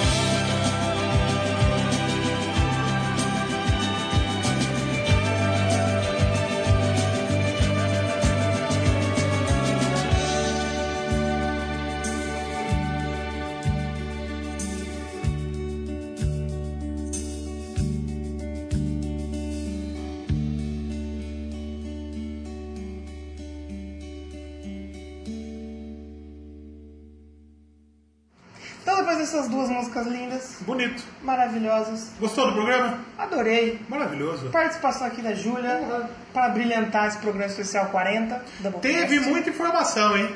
Teve informação de. Pô, programa aqui, show. Se você é novo e não gostou, meu amigo, aí você tá errado. Mas a gente queria agradecer muito a Júlia, a Pô, participação que- lá diretamente no Terapeuta Cast. A gente, a gente ficou muito feliz que a Júlia aceitou, porque a gente não teve nenhuma outra opção pra chamar. A gente falou, vamos chamar a Júlia e é a Júlia, é a Júlia. É, foi verdade. Porque a né? Júlia ah, sempre tá ouvindo a gente desde, o desde que a gente voltou e divulga sempre a gente, comenta sempre, então nada mais justo de ter, do que ter a Júlia aqui conosco nesse episódio mais do que especial. Ah, cara, eu que agradeço. Porra, eu, eu, eu, eu curto pra caralho o Doublecast, né? Tipo. Assim, eu, eu, eu conheço o Crazy Metal Mike. Todo mundo fala, ah, Crazy Metal Mike. Sim, é muito foda também. Só que eu falei, mano, só existe esse, mano. Deve ter mais alguma coisa por aí. E aí eu falei, pô, olha, Doublecast. O que é esse Doublecast com essa caveirinha aqui muito bonitinha? Eu fui escutar. Eu falei, olha só que bacana. E, olha só, o mais legal do Doublecast é o que, tipo, eu, conhe- eu fui pelos, pelas bandas, aí depois eu falei assim, não, vou fazer, vou ficar pulando pra ver só o das bandas. Eu vou ver esses indicas e vou ver também, por exemplo, o que vocês falam, por exemplo, do rock progressivo, é, vocês fizeram do progressivo e depois, tipo, vocês fazem, ah, que negócio que estão fazendo da Copa e tal, são assuntos diferentes que vocês vão encaixando o rock no meio. Eu falei, isso é muito legal, porque não adianta nada, tipo, eu escutar só da banda que eu gosto, que eu já conheço tudo, e vou ficar escutando só que você, tipo, é, tem muita banda que eu tava pulando, que eu não conhecia, eu falava, não, eu vou escutar só as bandas que eu gosto, quando eu comecei a ouvir vocês. Aí eu falei, não, com essa coisa eu ouvi tudo uma vez só. E eu comecei a escutar e, porra, eu falei, caraca, curti muito. E parabéns aí vocês aí pelo, pelo projeto aí do Doublecast muito foda. E vocês têm. Porque vocês continuem, tá? Não para não. Tem muito podcast da hora que para e dá mó pena. Não, nós vamos continuar. Se tudo der certo, estaremos aí. Se as forças do, do, do rock e do metal nos ajudarem, estaremos aqui. As forças do heavy metal, porque hoje é o dia das mulheres. Parabéns às mulheres. Detonator que tinha uma banda de mulher. É verdade, olha aí. E a gente só agradece a sua participação aqui e também tem que falar do terapeuta. Que é Manda um recado pro Lucas lá pra ele não cortar você quando você for falar do Doublecast também. Porque lá no, lá no episódio lá, você foi falar, ele cortou. Ele foi lá, ele cortou, aí você foi falar de novo, ele cortou de novo. Mas muito bom. Verdade. O mais engraçado é que eu só fui perceber quando vocês falaram. Eu percebi que vocês tinham falado isso. Eu, quer dizer, eu percebi que isso aconteceu quando eu fui escutar o Doublecast. Vocês estavam falando que, que eu indiquei vocês e que ele cortou. Aí eu falei, verdade isso? E eu fui escutar. Falei, puta, pior que é verdade. Mas muito bom, porra. Escuta o terapeuta, audiodrama foda. Você vai ver os, os, os perrengues. Vai ter links aqui Claro. pra vocês Vai acharem. ter todas as consultas da doutora Júlia e seus pacientes e, e é Já consultou até umas Marcos Castro Com lá. certeza. Pô, é chique demais o programa da menina. E a gente tem que não A pode gente passar. não consultou o Marcos Castro ainda. Mas vou mandar um, um inbox Tem, pra tem, ele. tem, tem a participação do Marcos Castro e tem a participação do, do irmão dele, o Olha Matheus. só. Olha O Matheus. Castro tá, tá bonito careca, né? Tá bonitinho, parecendo um ovo. Nada, diferentão. Mas a gente não pode deixar de passar a oportunidade de desejar a Júlia um feliz dia Feliz das Dia mulheres, das que Mulheres. hoje a gente tá gravando aqui. Ah, Mulheres. obrigada, gente. Só, só temos a agradecer a participação dela que, que abrilhantou este episódio. Porque dois rapaz gordo falando, não- o povo pode não ficar muito satisfeito. Exatamente. Essa galera aí, eu, por exemplo, fiz a bariátrica e continuo gordo, meu. E eu sou Brincadeira, criança, meu. sou Você não pode ainda, meu. obesa. Eu Você não pode ainda. Eu não posso. Cadê a Vocês têm Faustona, que meu? vegano, porque a moda agora é vegano. Se for pra comer mato, meu Deus, pelo amor de Deus, quem come mato é coelho. Eu sou carnívoro. Vai falar pro leão ser vegano, pra ver o que, que ele faz. Ele come você. Fala, Cadê a Faustona? Dá um jeito de arrumar a Faustona. Ah, a Faustina vai. Um dia ela vai aparecer. Não- hoje que não vai ser. Hoje não vai ser. Hoje no, no dia da. Podia ser no dia da mulher? Lógico, Podia, mas, mas- não vai ser. Tem muita coisa que não é certa no Doublecast, tipo o Doublecast, É verdade, é verdade. com certeza. é verdade. Mas então, aí vai terminando, vai terminando esse especial aqui. Uhum. Espero que vocês tenham gostado, ouvintes novos. Sim, Espero que vocês tenham ficado até aqui. claro. E mais uma vez agradecer a Júlia e pedir pra Júlia mais uma vez fazer um jabazinho final aí. E vamos escolher a hashtag. Hashtag Passa no consultório.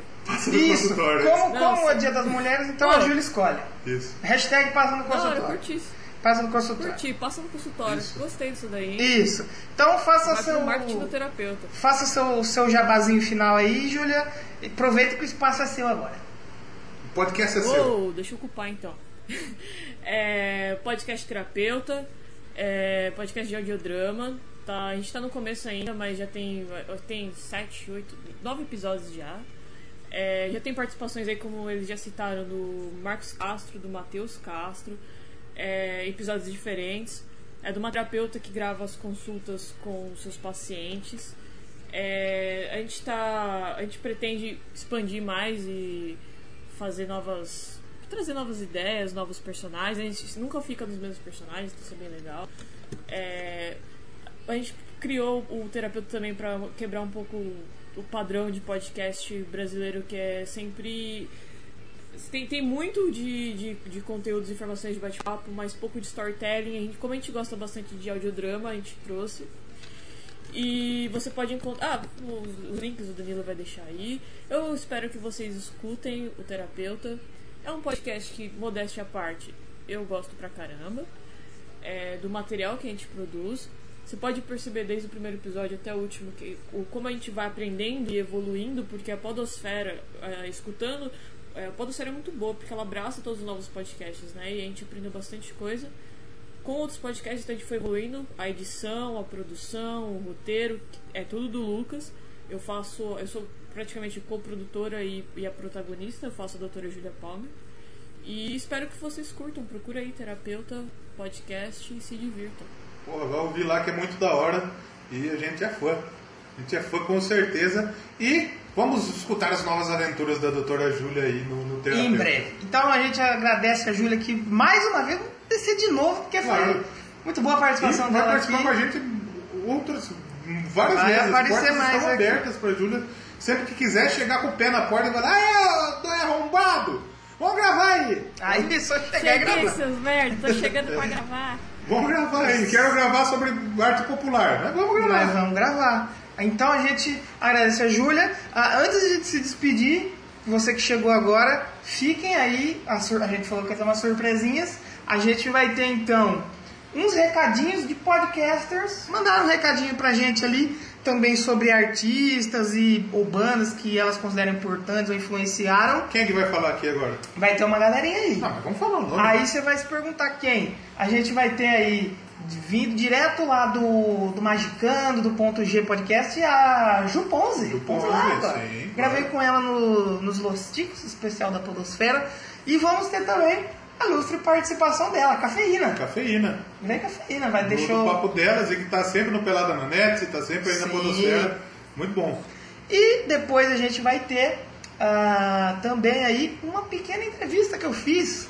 Porque aqui a gente falou só do glamour. Aqui tem informação! Agora foi informação. Porque a gente falou das, das artistas e tal e não puxou tanto backstage. A gente vai, eu vou conversar aí com a Juliana Gomes, tem a banda Psycho Queen, uma banda só formada por garotas. Já falamos delas aqui. Já falamos também. E ela vai contar pra gente um pouco dos perrengues, bastidores, vai falar um pouco dela também, porque ela é formada em música, dá aula de música, vocalista extremamente competente. A gente vai ter mais esses, essa, esse bônus. Eu fiquei muito feliz em ter conseguido aqui. Que especial, hein?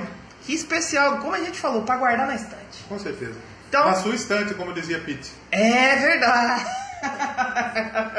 então é isso. Valeu, Júlia. Então a gente espera se encontrar de novo aí no Doublecast em breve. Com certeza. Valeu, gente. Valeu e até a próxima.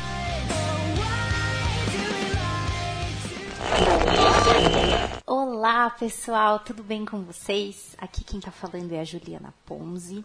Eu estou em três podcasts normalmente. Eu estou lá no Mundo Freak, eu também estou no programa Ponto G e eu também estou no Magicando. É, eu fui chamada para falar um pouquinho mais sobre, é, como amante de música, né? Para falar um pouco mais sobre uma ídola né, já criando uma palavra nova que eu tenho é, na música e que fez toda a diferença na minha vida. É, eu sou muito ligada à música, Eu sou daquela pessoa que se esquece o fone de ouvido em casa, a vida se torna muito pior. eu sempre tô ouvindo música. Eu sempre brinquei que a minha vida tem, teve trilha sonora, né? Desde muito pequena, os meus pais me presenteavam com, com coisas a ver com música. Então, desde radinho de pilha, né? Então, eu sempre fui, eu sempre estive, mesmo nas brincadeiras ainda muito pequenas, a música sempre foi muito presente na minha vida. E menos gente ainda sabe que eu sou baixista. então, essa artista que eu vou falar um pouquinho só hoje, ela fez toda a diferença na minha vida. É, eu vou falar um pouquinho da Suzy 4. A Suzy 4 pra mim é, é uma super heroína. Quando as pessoas olham pra Mulher Maravilha, eu olho pra Suzy 4, eu digo que ela é minha Mulher Maravilha.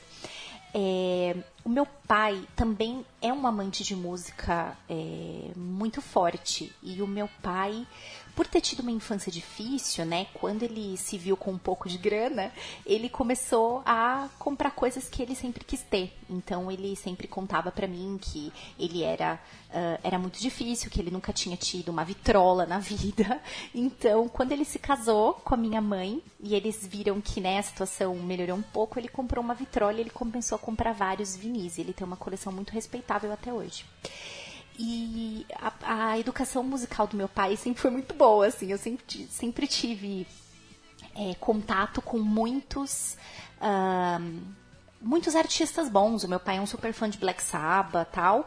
E entre um destes ah, vinis me chamou a atenção que tinha uma mulher na capa. E era a Suzy 4. E a Suzy 4 é uma baita baixista. E assim como eu, ela também já começou a estudar música muito, muito novinha, né? Ela era filha de música de jazz, né? Então ela também tinha essa educação muito forte de música em casa. Então ela já começou a tocar muito pequena. É, E, cara, ela era supervisada, né? Em, em, em 71 ela já era uma contrabaixista, assim, super conceituada. É, numa época que as coisas eram um pouquinho mais difíceis para as musicistas, né? Elas ahn, eram vistas primeiro, talvez pela beleza e não pela qualidade de música. E para mim a Suzy é as duas coisas. É, eu amo todos os álbuns dela. É, cara, os singles dela são maravilhosos. Acho que o, o primeiro, o Can the Can, pra mim é muito forte. Obviamente o 48 Crash também. É, e eu sempre gostei muito dos covers, das versões que ela fazia, né? Cara, ela tem umas versões do Little Richard, ela tem versões do Elvis que são maravilhosas. Então, pra mim, a Suzy 4 é uma maravilha. Pra mim, ela é a minha Mulher Maravilha, ela é a minha heroína baixista. Foi a primeira baixista mulher que eu conheci. Então, ela foi muito importante na minha decisão também de estudar esse instrumento musical. É, há alguns anos atrás, aqui em São Paulo, onde eu moro, houve uma exposição muito bacana de várias fotos de, de- do mundo do rock, né, digamos assim.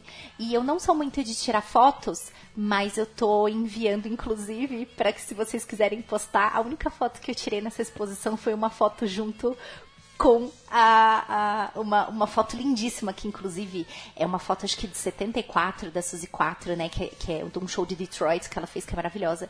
E eu tirei essa foto junto com ela. Então, é, é esse o, o nível eh, de importância da Suzy 4 pra mim. É, eu indico qualquer coisa dela, ouçam qualquer coisa, que tudo é maravilhoso. um beijo pra vocês e até mais.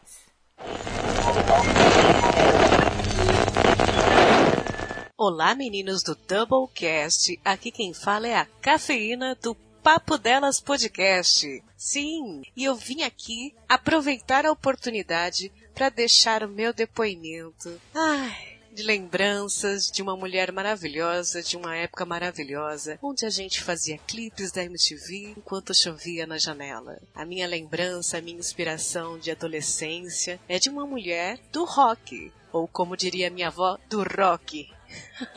Sim, Marie Fredriksson. Eu não sei se a pronúncia é essa, afinal ela é sueca, vocalista da dupla Roxette. Como era boa aquela época em que a gente tinha um rock romântico feminino. Pouco antes da adolescência eu descobri o rock e com ele procurei vocalistas mulheres. Cranberries, Roxette, tudo estava aparecendo na época e Roxette foi especial para mim. Lembro de banhos imitando a Marie aulas de inglês para traduzir Spending My Time, Must Have Been Love. Sim, a gente fazia aula de inglês fazia traduções, não tinha Google, né, meu bem? Então a gente fazia as traduções ali. Eu, eu via as traduções e aquilo era tão profundo pra época, junto à época adolescente, que tudo é intenso, né? Com as letras do Roxette, com a voz da Marie, que era incrível e eu era muito fã. Corta a cena, a gente cresceu, continuou com aquela lembrança gostosa dessa mulher maravilhosa. Marie estava doente e eu acabei acompanhando, muito chateada, as notícias. Todos os shows foram cancelados.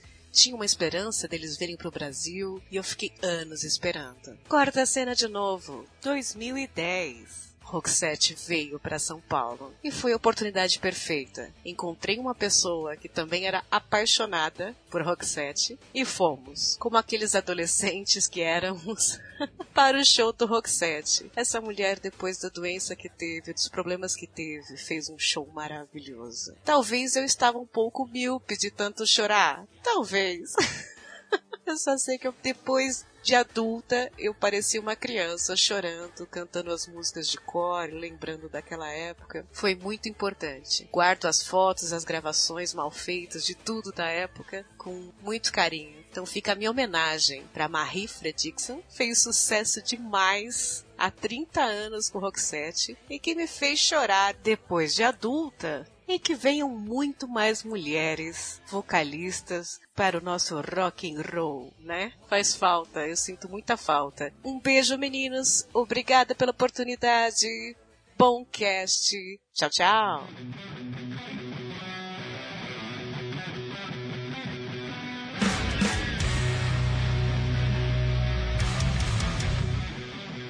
Bom, então estamos começando aqui a primeira entrevista aqui no Doublecast. E a gente não poderia começar de, de outra forma, outra forma melhor que essa, do que ter uma convidada mais que especial, é, talentosíssima, minha amiga, Juliana, da banda Psycho Queen, e a gente trouxe ela aqui hoje para falar um pouco aí dos seus projetos, sobre como é o cenário musical aí para as garotas aí, pelo menos aqui em São Paulo, né?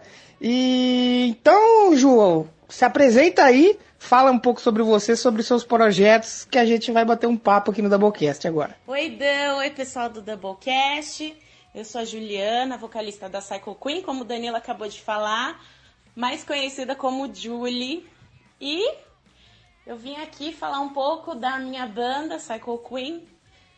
Por que vim falar da Psycho Queen? Para quem ainda não sabe. Psycho Queen é uma banda formada só por mulheres e a gente toca geralmente cover, desde bandas de rock clássico até bandas de metal, que é particularmente aí o meu, né? É o que eu mais gosto, mas enfim, é, é muito engraçado isso, inclusive, porque dentro da banda, apesar da gente tocar todas na mesma sintonia, na mesma vibe, cada uma tem um gosto muito específico e eu acho que é isso que torna tudo mais incrível.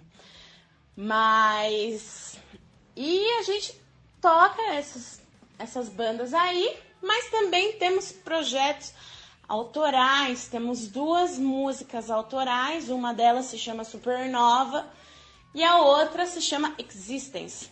Muitas pessoas perguntam: vocês não vão lançar mais músicas autorais? Nós vamos sim, temos pretensões de lançar mais músicas autorais e quem sabe um dia, futuramente, a Psycho Queen se torne só uma banda autoral. Mas por enquanto a gente quer conciliar os dois. Tocamos aí covers em várias casas conhecidas dentro do cenário, né?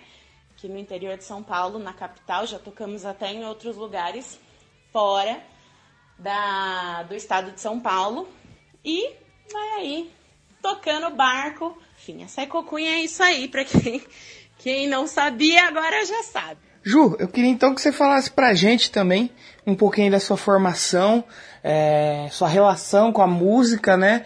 E até pra dar, dar uma carteirada aí mesmo, pra mostrar pro pessoal por que que a gente chamou você aí pra bater um papo com a gente nesse especial é, no mês das mulheres aí no podcast, porque você está credenciada musicalmente, tecnicamente, pra falar com a gente. Dá uma carteirada aí, vai lá. Ah, eu sempre gostei muito de cantar. Eu sempre fui uma criança que adora o microfone, que adora o karaokê.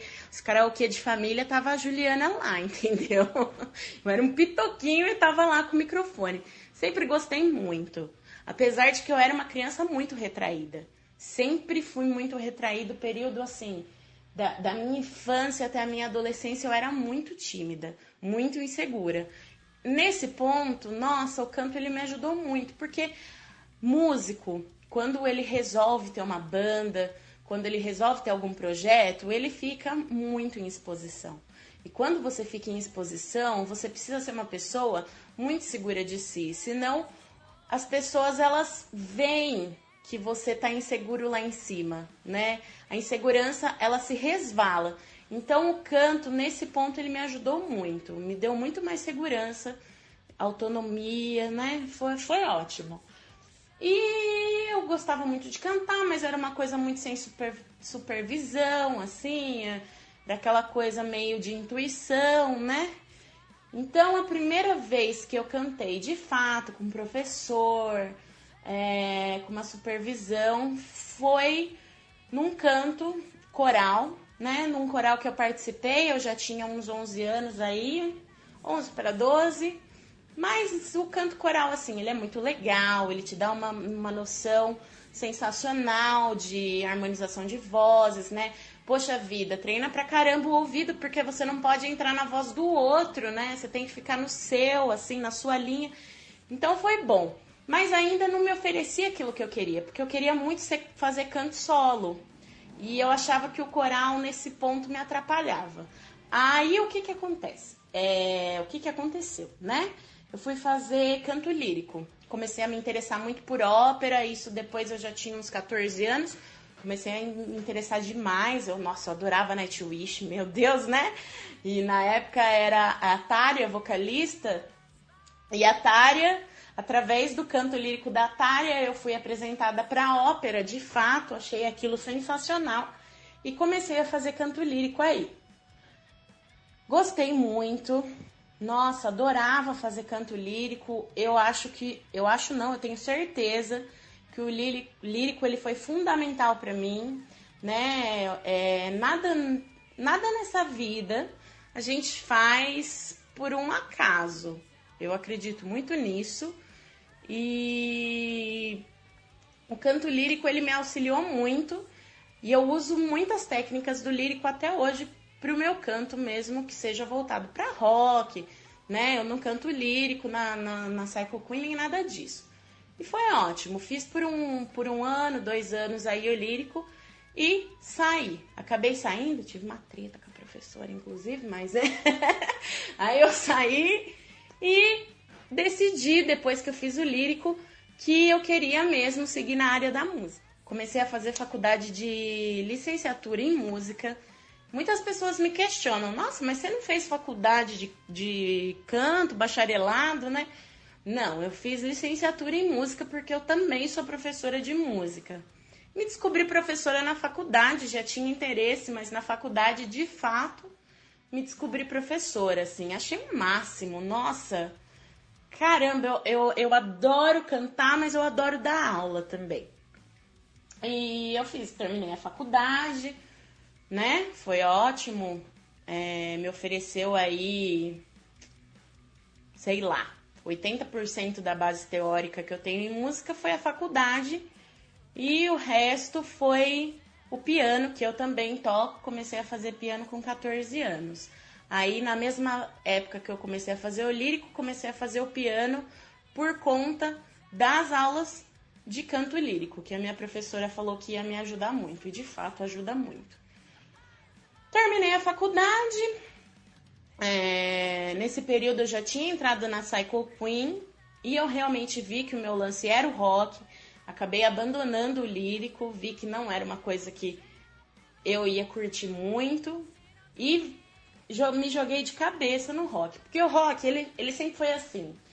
Eu fui pro lírico, tal, tal, tal, mas o rock sempre foi aquela coisa pulsando no coração, né? Sempre foi aquela aquela coisa mais forte. Então eu de fato vi que, que, que não ia adiantar, não ia dar pra fugir. Meu lance era o rock mesmo e eu, e eu entrei de cabeça.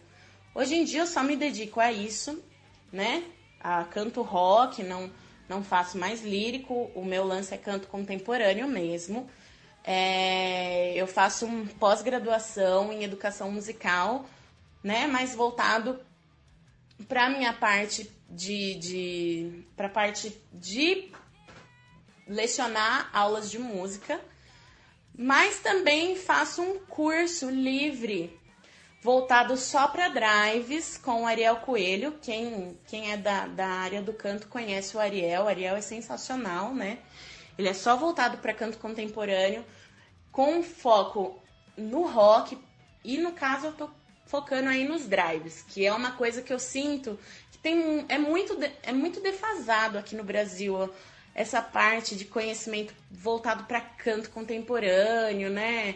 As pessoas elas ainda se apegam muito a coisas do canto que são muito antigas, né? Os professores mesmo que eu vejo, eles precisam se modernizar. O canto contemporâneo ele evoluiu, uma ciência, né? Ele evoluiu demais. Então eu tô fazendo esse curso aí que tá, nossa, abrindo a minha mente. E a minha experiência musical, de, musical não, perdão. Minha experiência com a música é essa. E vai seguir aí muito, é uma coisa que eu, que eu escolhi pra minha vida. Eu só dependo da música mesmo, eu não tenho outro trabalho a não ser esse. E o que, que eu posso dizer, né? Só agradecer. Bom, então depois dessa carteirada aqui que prova, porque você merece estar aqui no, nesse episódio de hoje que é especial aí pro mês da mulher aí na podosfera, é mais, mais do que merecido ter chamado você aqui quando a gente organizou o programa. Eu já pensei em chamar você para poder falar um pouco pra gente, porque durante o programa a gente falou de diversas cantoras, falamos de bandas, mas a gente só contou ali um pouco por cima da história a gente não, não puxou muito como, como que é o bastidor para mulheres no rock, na música em geral. Como você falou, você tem aí a Psycho Queen, que é uma banda só de mulheres. É, como é tocar nesse meio que aí é praticamente só de homens, né? Como que é para vocês dificuldades? É, como que rola é, as loucuras que tem nos shows aí? Eu já pude ver muita coisa louca já aconteceu nos shows de vocês, mas ninguém melhor do que conta, é, ninguém melhor para contar isso do que alguém que viveu isso, né? Que tá ali dentro do- desse meio. Como que é para vocês uma banda só de mulher? Pra se apresentar, pra rodar a região fazendo show, como- como que é? Ah, sim, né? Sempre tem. Como não, né? Mas, assim, soltar a franga é uma coisa. Agora, tem pessoas que passam um pouco do ponto, assim. Teve uma situação que foi meio complicada é, num show que a gente tava fazendo em Botucatu. E o pessoal tava super empolgado, casa cheia, né? Primeira vez que a gente tava tocando lá. E tava sendo super legal. Só que tinha um pessoal da frente que tava muito, muito bêbado. Eles estavam, nossa, totalmente alterados, né? E tudo bem. Enfim, a galera se divertir, beber, não tem problema nenhum. Mas tem gente que perde um pouco o limite. E essas pessoas já estavam avançando em cima da guitarra de uma das nossas guitarristas. E assim, ela já não estava curtindo muito. Por conta do instrumento em si. Poxa, o instrumento é caro, né? Você, quando é músico, toma maior cuidado, aí vem gente em cima do seu instrumento. É meio chato. Mas tudo bem, ela super paciente, né? Sorrindo, tentando ser simpática, um comentário ou outro, mas sempre na delicadeza, né? Só que tinha um cara que tava bem na minha frente, que ele tava muito ruim. E ele tava bebendo cerveja. Eu não sei. Eu não sei o que, que aconteceu. Que esse cara, ele encheu a boca de cerveja. Acho que ele foi abaixar a cabeça. E ele cuspiu cerveja na minha cara. Foi cerveja no meu olho. No meu olho. E foi cerveja também em um dos amplis das meninas. Nossa, foi assim, super chato, sabe? Foi super chato. Eu fiquei tentando cantar com aquela cerveja no meu olho. Tem... Nossa, escorrendo lágrima, eu não sabia o que, que eu fazia. se eu limpava, se eu parava o show, tentei continuar cantando, né, pra ninguém perceber. E o cara lá, nem tchum pro que ele tinha feito. Ai, foi meio deselegante, sabe? E teve uma outra situação que inclusive você estava presente, que a gente estava fazendo um show e tinha um cara totalmente inspirado, né? É, com umas garrafas de vidro e uns barbantes ali. E eu não sei porque diabos ele colocou fogo naquilo ali. Eu tomei o maior susto, o cara que tava do lado dele quase pegou fogo junto, depois essa garrafa de vidro quebrou. E enfim, né? A gente fica esperto pra não pegar na gente. Tem uma galera meio sem noção, mas as mais mais complicadas até agora que eu me lembro foram essas aí. E assim, já chegando no final, eu meio que te perguntei isso porque muita gente, eu acredito até que não saiba um pouco desses perrengues que acontece. É, de repente, eu acho que é só o glamour. É, até muitas mulheres que vêm vocês tocando, é, fazendo show ali e tal, é, acha que é só, só sucesso, que é toca, faz o show, aí termina, tira foto com a galera, vai embora. E não, rola todo um perrengue, né? Que, que às vezes até a- o pessoal acaba não sabendo o que acontece. E eu já, antes da gente terminar, eu queria que você, com já a experiência que você tem, né? Já, pô, já é experiente, tá toda semana aí fazendo show, anos já aí com a Psycho Queen. E deixa uma dica aqui, de repente, como esse foi um programa que teve participações especiais e tal, a gente tá com novos ouvintes, espero que é, mulheres ouvindo, é, deixa uma dica para quem tá querendo começar, quem tá querendo ter uma banda, é, como que pode sobressair desses perrengues que acontecem, né, durante shows, antes ou após o show, Deixa uma dica pra elas aí, quem sabe a gente possa salvar as vidas das mulheres no rock aí. Ó, é um pouco clichê dizer isso, sabe? Não é, não, não, vou, não sou a primeira nem a última pessoa que vai falar. Muita gente já falou e eu, quando eu ouvi, eu ficava, "Aff, né? Nossa, né? tá falando isso porque não tem mais o que falar. Hoje em dia, é, depois da Psycho Queen de várias outras bandas que eu tive, eu percebo que isso é, é uma coisa muito verdadeira. Você tem que ter amor. Isso é o primeiro ponto. Quando me perguntam, nossa, é, mas meu, por que, né? Por que, que você faz isso que você faz? Às vezes a gente tá acabada de câncer e vai lá, entendeu? Dorme quatro horas, vai pro outro show no outro dia, tá quebradaça, sabe? Não é fácil, é que nem você disse. Às vezes as pessoas acham que é muito glamour, mas não é glamour o tempo inteiro. Nós somos seres humanos, nós ficamos cansadas também, entendeu? Às vezes é difícil. Então você tem que amar o que você está fazendo, você tem que respirar aquilo ali. Porque teve uma vez, por exemplo, que a gente fez um show de três horas na sexta-feira e no sábado a gente fez um show de quase duas horas e meia.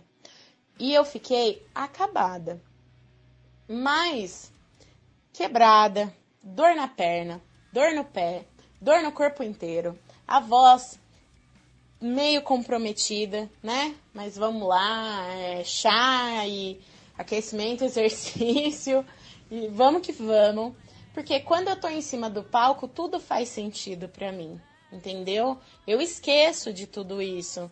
Esse tipo de coisa se torna secundária, porque quando eu tô em cima do palco aquilo faz muito sentido, sabe? Eu, eu, eu me sinto. Eu sinto que eu me encontrei ali. E isso é amor pelo que eu faço.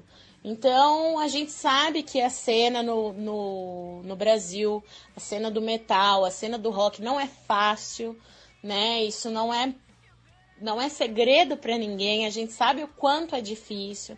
Então, para você seguir em frente, para você encontrar, se encontrar ali, para você querer fazer tudo isso, você tem que amar o que você quer, o que o que o que tá te esperando. Você tem que amar, porque não é fácil não, não é fácil, mas ao mesmo tempo que não é fácil, é muito gratificante. É muito gratificante porque assim, você tá fazendo uma coisa que você tem tesão em fazer. Não tenho vergonha nenhuma de falar isso. É tesão, é tesão que a gente faz. Entendeu? É, é tesão você tá lá cantando e você vê aquela galera cantando junto com você. Sabe? Isso aí é, é, é, é tesão, cara. É uma loucura, assim. É inexplicável a sensação. Então, é muito gratificante, sabe? Tudo, por mais difícil que pareça, se torna pequeno quando você tá lá em cima. Então, eu acho assim: as mulheres que querem adentrar no meio, as mulheres que querem ter banda, que querem mesmo começar a tocar um instrumento. Ai, eu não toco nada, mas eu quero muito ter banda um dia. Então eu quero aprender guitarra, baixo, teclado, bateria, canto mesmo. Nunca é tarde. Vá lá, comece, faça, se esforce, busque referências, entendeu? Vá com coragem, porque às vezes o meio ele, ele amedronta mesmo, ele, ele causa medo na gente, mas vá com fé, com vontade, com garra, com amor, que cara, depois que você tem tudo isso, se você já tem tudo isso já, e, e toca o instrumento ou faz o que for aí, é, vai valer muito a pena. Eu tenho certeza absoluta disso. Maravilha, então. Acho que é- essa é a dica principal, né? Faça por amor. Se a pessoa vai querer fazer só por subir lá para ganhar dinheiro ou para aparecer, a gente já sabe que não vai dar certo e não vai resistir essa pressão aí, mas faz por amor, então a gente sabe que tem tudo para dar certo. Outra coisa que eu quero pedir para vocês da gente acabar, você já falou que a Tária foi uma das referências suas aí pro lírico e tal, né? Teve mais alguma mulher assim da música, e não precisa ser só rock não, pode ser qualquer mulher da música em geral, ou banda com mulheres e tal, que é, influenciou você, até pra gente, é, já rolamos papo aí com outras meninas que falaram também, é, é, artistas que tiveram influência na vida delas, ou que elas consideram muito importantes, assim, pra música em geral. Teve alguma, assim, além que você falou da Tara, né? Alguma outra, assim, que quando você ouviu, ou você viu uma performance, sei lá, você falou, putz, eu quero fazer isso daí. Uma influência muito forte que, que quando eu me pego pensando assim, é uma influência muito forte pra mim. Vou falar de mulher agora, tá? Porque é óbvio que o Bruce Dickinson, ele é um vocalista espetacular e ele me influenciou muito. Mas vou falar de uma coisa mais próxima, né? Porque é uma mulher também e me influencia demais, demais e que eu sou apaixonada, eu tenho um caso de, de amor com a voz dessa, dessa cantora, porque ela é incrível, que é a Ann Wilson, a vocalista da banda Heart. Eu adoro a voz da Ann Wilson. Mas é assim, é um negócio incrível, porque me arrepia de uma forma que eu não consigo explicar. Assim, é, é sensacional. Quem não ouviu a Ann Wilson cantando, pelo amor de Deus, vá ouvir a Ann Wilson cantando, porque aquela mulher cantando é fenomenal. Eu não tenho o que dizer dela. Ela é incrível, ela é incrível. ela cantando Stairway to Heaven no especial do Led Zeppelin fez aquela galera levantar. Você imagina, fez o Robert Plant chorar. Pra fazer o Robert Plant chorar e, e fez um monte de gente chorar. Nossa, eu, eu lembro que o Barack Obama tava nesse espetáculo, né? E ele e a Michelle piraram, assim, todo mundo pirou. Porque a Wilson, ela é incrível. É incrível. Eu choro ouvindo Heart, assim. Nossa, eu, adoro. Eu adoro e ela é uma influência muito grande pra mim. É, ela já não é mais nenhuma mocinha, mas continua cantando de uma forma espetacular. Então, ela é uma influência muito forte pra mim. Outra influência como cantora, que daí já não é muito dentro do rock.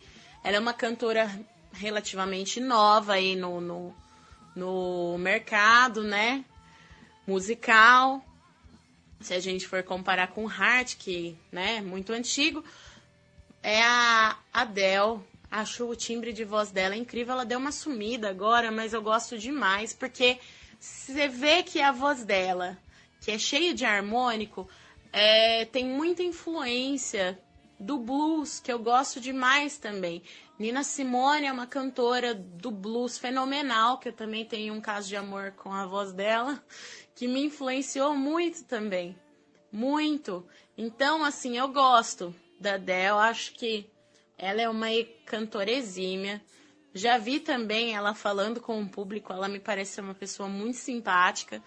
Então eu gosto muito dela, tanto como como artista, como pessoa, ao que me parece, né?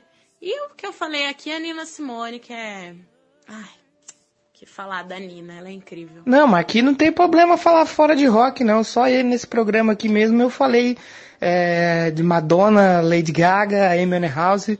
Então tá, tá tudo em casa. E então pra gente encerrar, é, diz aí onde que a gente pode encontrar o trabalho da Psycho Queen, é, Instagram, Facebook, site, essas coisas. É, e já vou deixar o convite pra gente gravar aqui um presencial com, todos os outros, com todas as outras meninas aí, com a Ana, com a Thaís, com a Débora, com a Helena. É, já deixo o convite aí pra gente fazer um especial legal aqui com vocês. É, e já agradecer, que foi um prazer, né? Esse programa mais que especial aí é, do mês das mulheres na podosfera. É, presença sua aí só veio para engrandecer o nosso episódio aqui. Ah, imagina, eu que agradeço, eu que agradeço mesmo. Foi super legal. Eu adorei. Muito obrigada pelo convite. Como eu disse no começo, uma honra. Então, muito obrigada. E nossa, elas vão adorar. Vai ser ótimo. É só a gente combinar que elas vão amar com certeza. Disso eu não tenho dúvidas. E para o pessoal conhecer também um pouquinho das outras meninas da Psycho Queen, que são amores demais. Todo mundo adorar. Psycho Queen é muito amor. Mas para quem quiser ver aí a nossa banda, conversar com a gente, seguir a nossa agenda, conhecer o nosso trabalho, o Instagram é Psycho Queen Band, né? O nosso Facebook é facebook.com/barra Queen. O nosso canal no YouTube é só o Psycho Queen, né? Mas tem alguns vídeos bacanas lá. O nosso site é www.psychoqueen.com.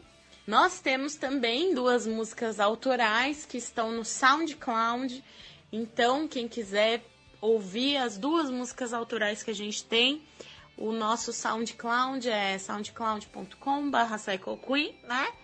E lá estão a Supernova e a Existence, que são duas músicas autorais. Tem também no Spotify. Mas no Spotify só tem a Existence por enquanto. De, posteriormente vai ter a Supernova. Então é isso. Muito obrigada, Dan, pelo convite mais uma vez. Adorei. E na próxima a gente se encontra aqui de novo com as outras meninas da Psycho Queen. Então, maravilha. E só temos a agradecer aí a presença ilustre aqui do nosso, nosso humilde podcast. All the people are kind. All the people just want to hold you tight. Então esse foi o Doublecast especial. Porra, que da Olha, quem papo, diria, né? hein? Júlia, Cafeína, Cafeína. Juponze. O pessoal foi super gente fina com a gente. Galera, super. Tivemos duas Ju. Olha aí. É, exatamente. Você E três. Doublecast? Três Ju! É. Porra, velho! Olha aí que coisa maravilhosa. Que programa E lindo. teve eu também. E teve você. jumento Léo. do Léo. É com essa pérola maravilhosa que a gente se despede. A hashtag a Júlia já escolheu. Vem pro consultório. Passa no terapeuta lá. Eu já esqueci, eu já esqueci a hashtag. E a gente se despede e pede pra vocês acessarem nosso Instagram, como que é? Doublecast Podcast. O nosso Twitter, que é onde a gente tá bem Doublecast ativo. 1. Sempre estamos lá no Twitter. Segue nós, divulga pra galera no Twitter. Isso, Facebook, você procura Doublecast Podcast. Lá. Nosso site, Doublecastpodcast.blogspot.com que você vai lá, acessa, tem uns links, você pode comentar, tem matéria, tem uma porrada de coisa Uhum. para você interagir com a gente. Posso escolher o sobe o som pra terminar? Deixa eu só dar um recado pra quem chegou Dá um recado, dá um recado. Muito obrigado Vou permitir o recado. Pode Vai dar o per- Posso dar o recado final? Pode dar o recado. Pra você que chegou, que nos ouviu pela primeira vez, muito obrigado. Muito obrigado por ficar até agora, né? Continuem ouvindo. Você é nosso Deus. guerreirinho. Vocês são nossos guerreirinhos. E continua, ouve os episódios anteriores. Não quer ouvir um episódio tão longo? Ouve indica. Indica, Ouve é na Copa do. Mundo. Exatamente. Ouve os nossos episódios, tem muita coisa legal. E tem muita coisa legal vindo aí no Doublecast. Então continua ouvindo a gente. Fica aí, fica Não aí abandone a Doublecast. Não nos abandone, não. Você quer escolher outra solução? Eu quero escolher só opção. Mas eu não vou permitir. Que música é ambiente de droga. Porra, mas é só fazer uma homenagem ao programa aqui. Aí. Ah, homenagem eu vou permitir. Homenagem pode. Homenagem pode. Mas já que eu falei dela, Lady Gaga, você já escolheu um da Shakira. Ah, já sei quem você vai escolher. O que eu vou escolher? Katy Perry. Não, Ah. Lady Gaga. Porque a gente tem a regra. Programa com Queen tem que tocar Queen. Programa com Lady Gaga tem que tocar Lady E Gaga. quem que vai tocar da Lady Gaga? Vou escolher um som que eu vou falar pro editor lá, porque agora não vem nada na cabeça. Não vê nada? Não. A que eu quero é muito mela cueca, então eu quero algo pra terminar animado. Tá bom. Vou ficar com Sobe o Som aí da Lady Gaga.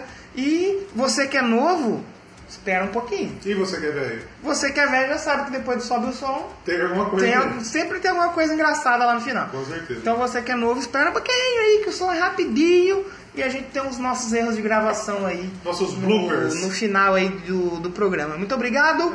Spoiler do programa semana que vem. Ah, spoiler. Ah, semana que vem vai ser épico. Vai ser, não vai ser um programa Con. Pode ser que seja. O, na Comic Con tem um Não espaço vai de ser música. sobre Transformers, Não vai ser um Transformers, não vai ser um Velozes e Furiosos. mas vai ser épico. Mas vai ser épico. Então, E vai ser outro programa que vai entrar na hashtag podcast delas. é justo. Que tá no, no mês aí. Acho justo. Então, semana que vem a gente volta. Muito obrigado. Doublecast Podcast. A história da música de uma maneira diferente, engraçada, desconstruída, engraçada. Tchau!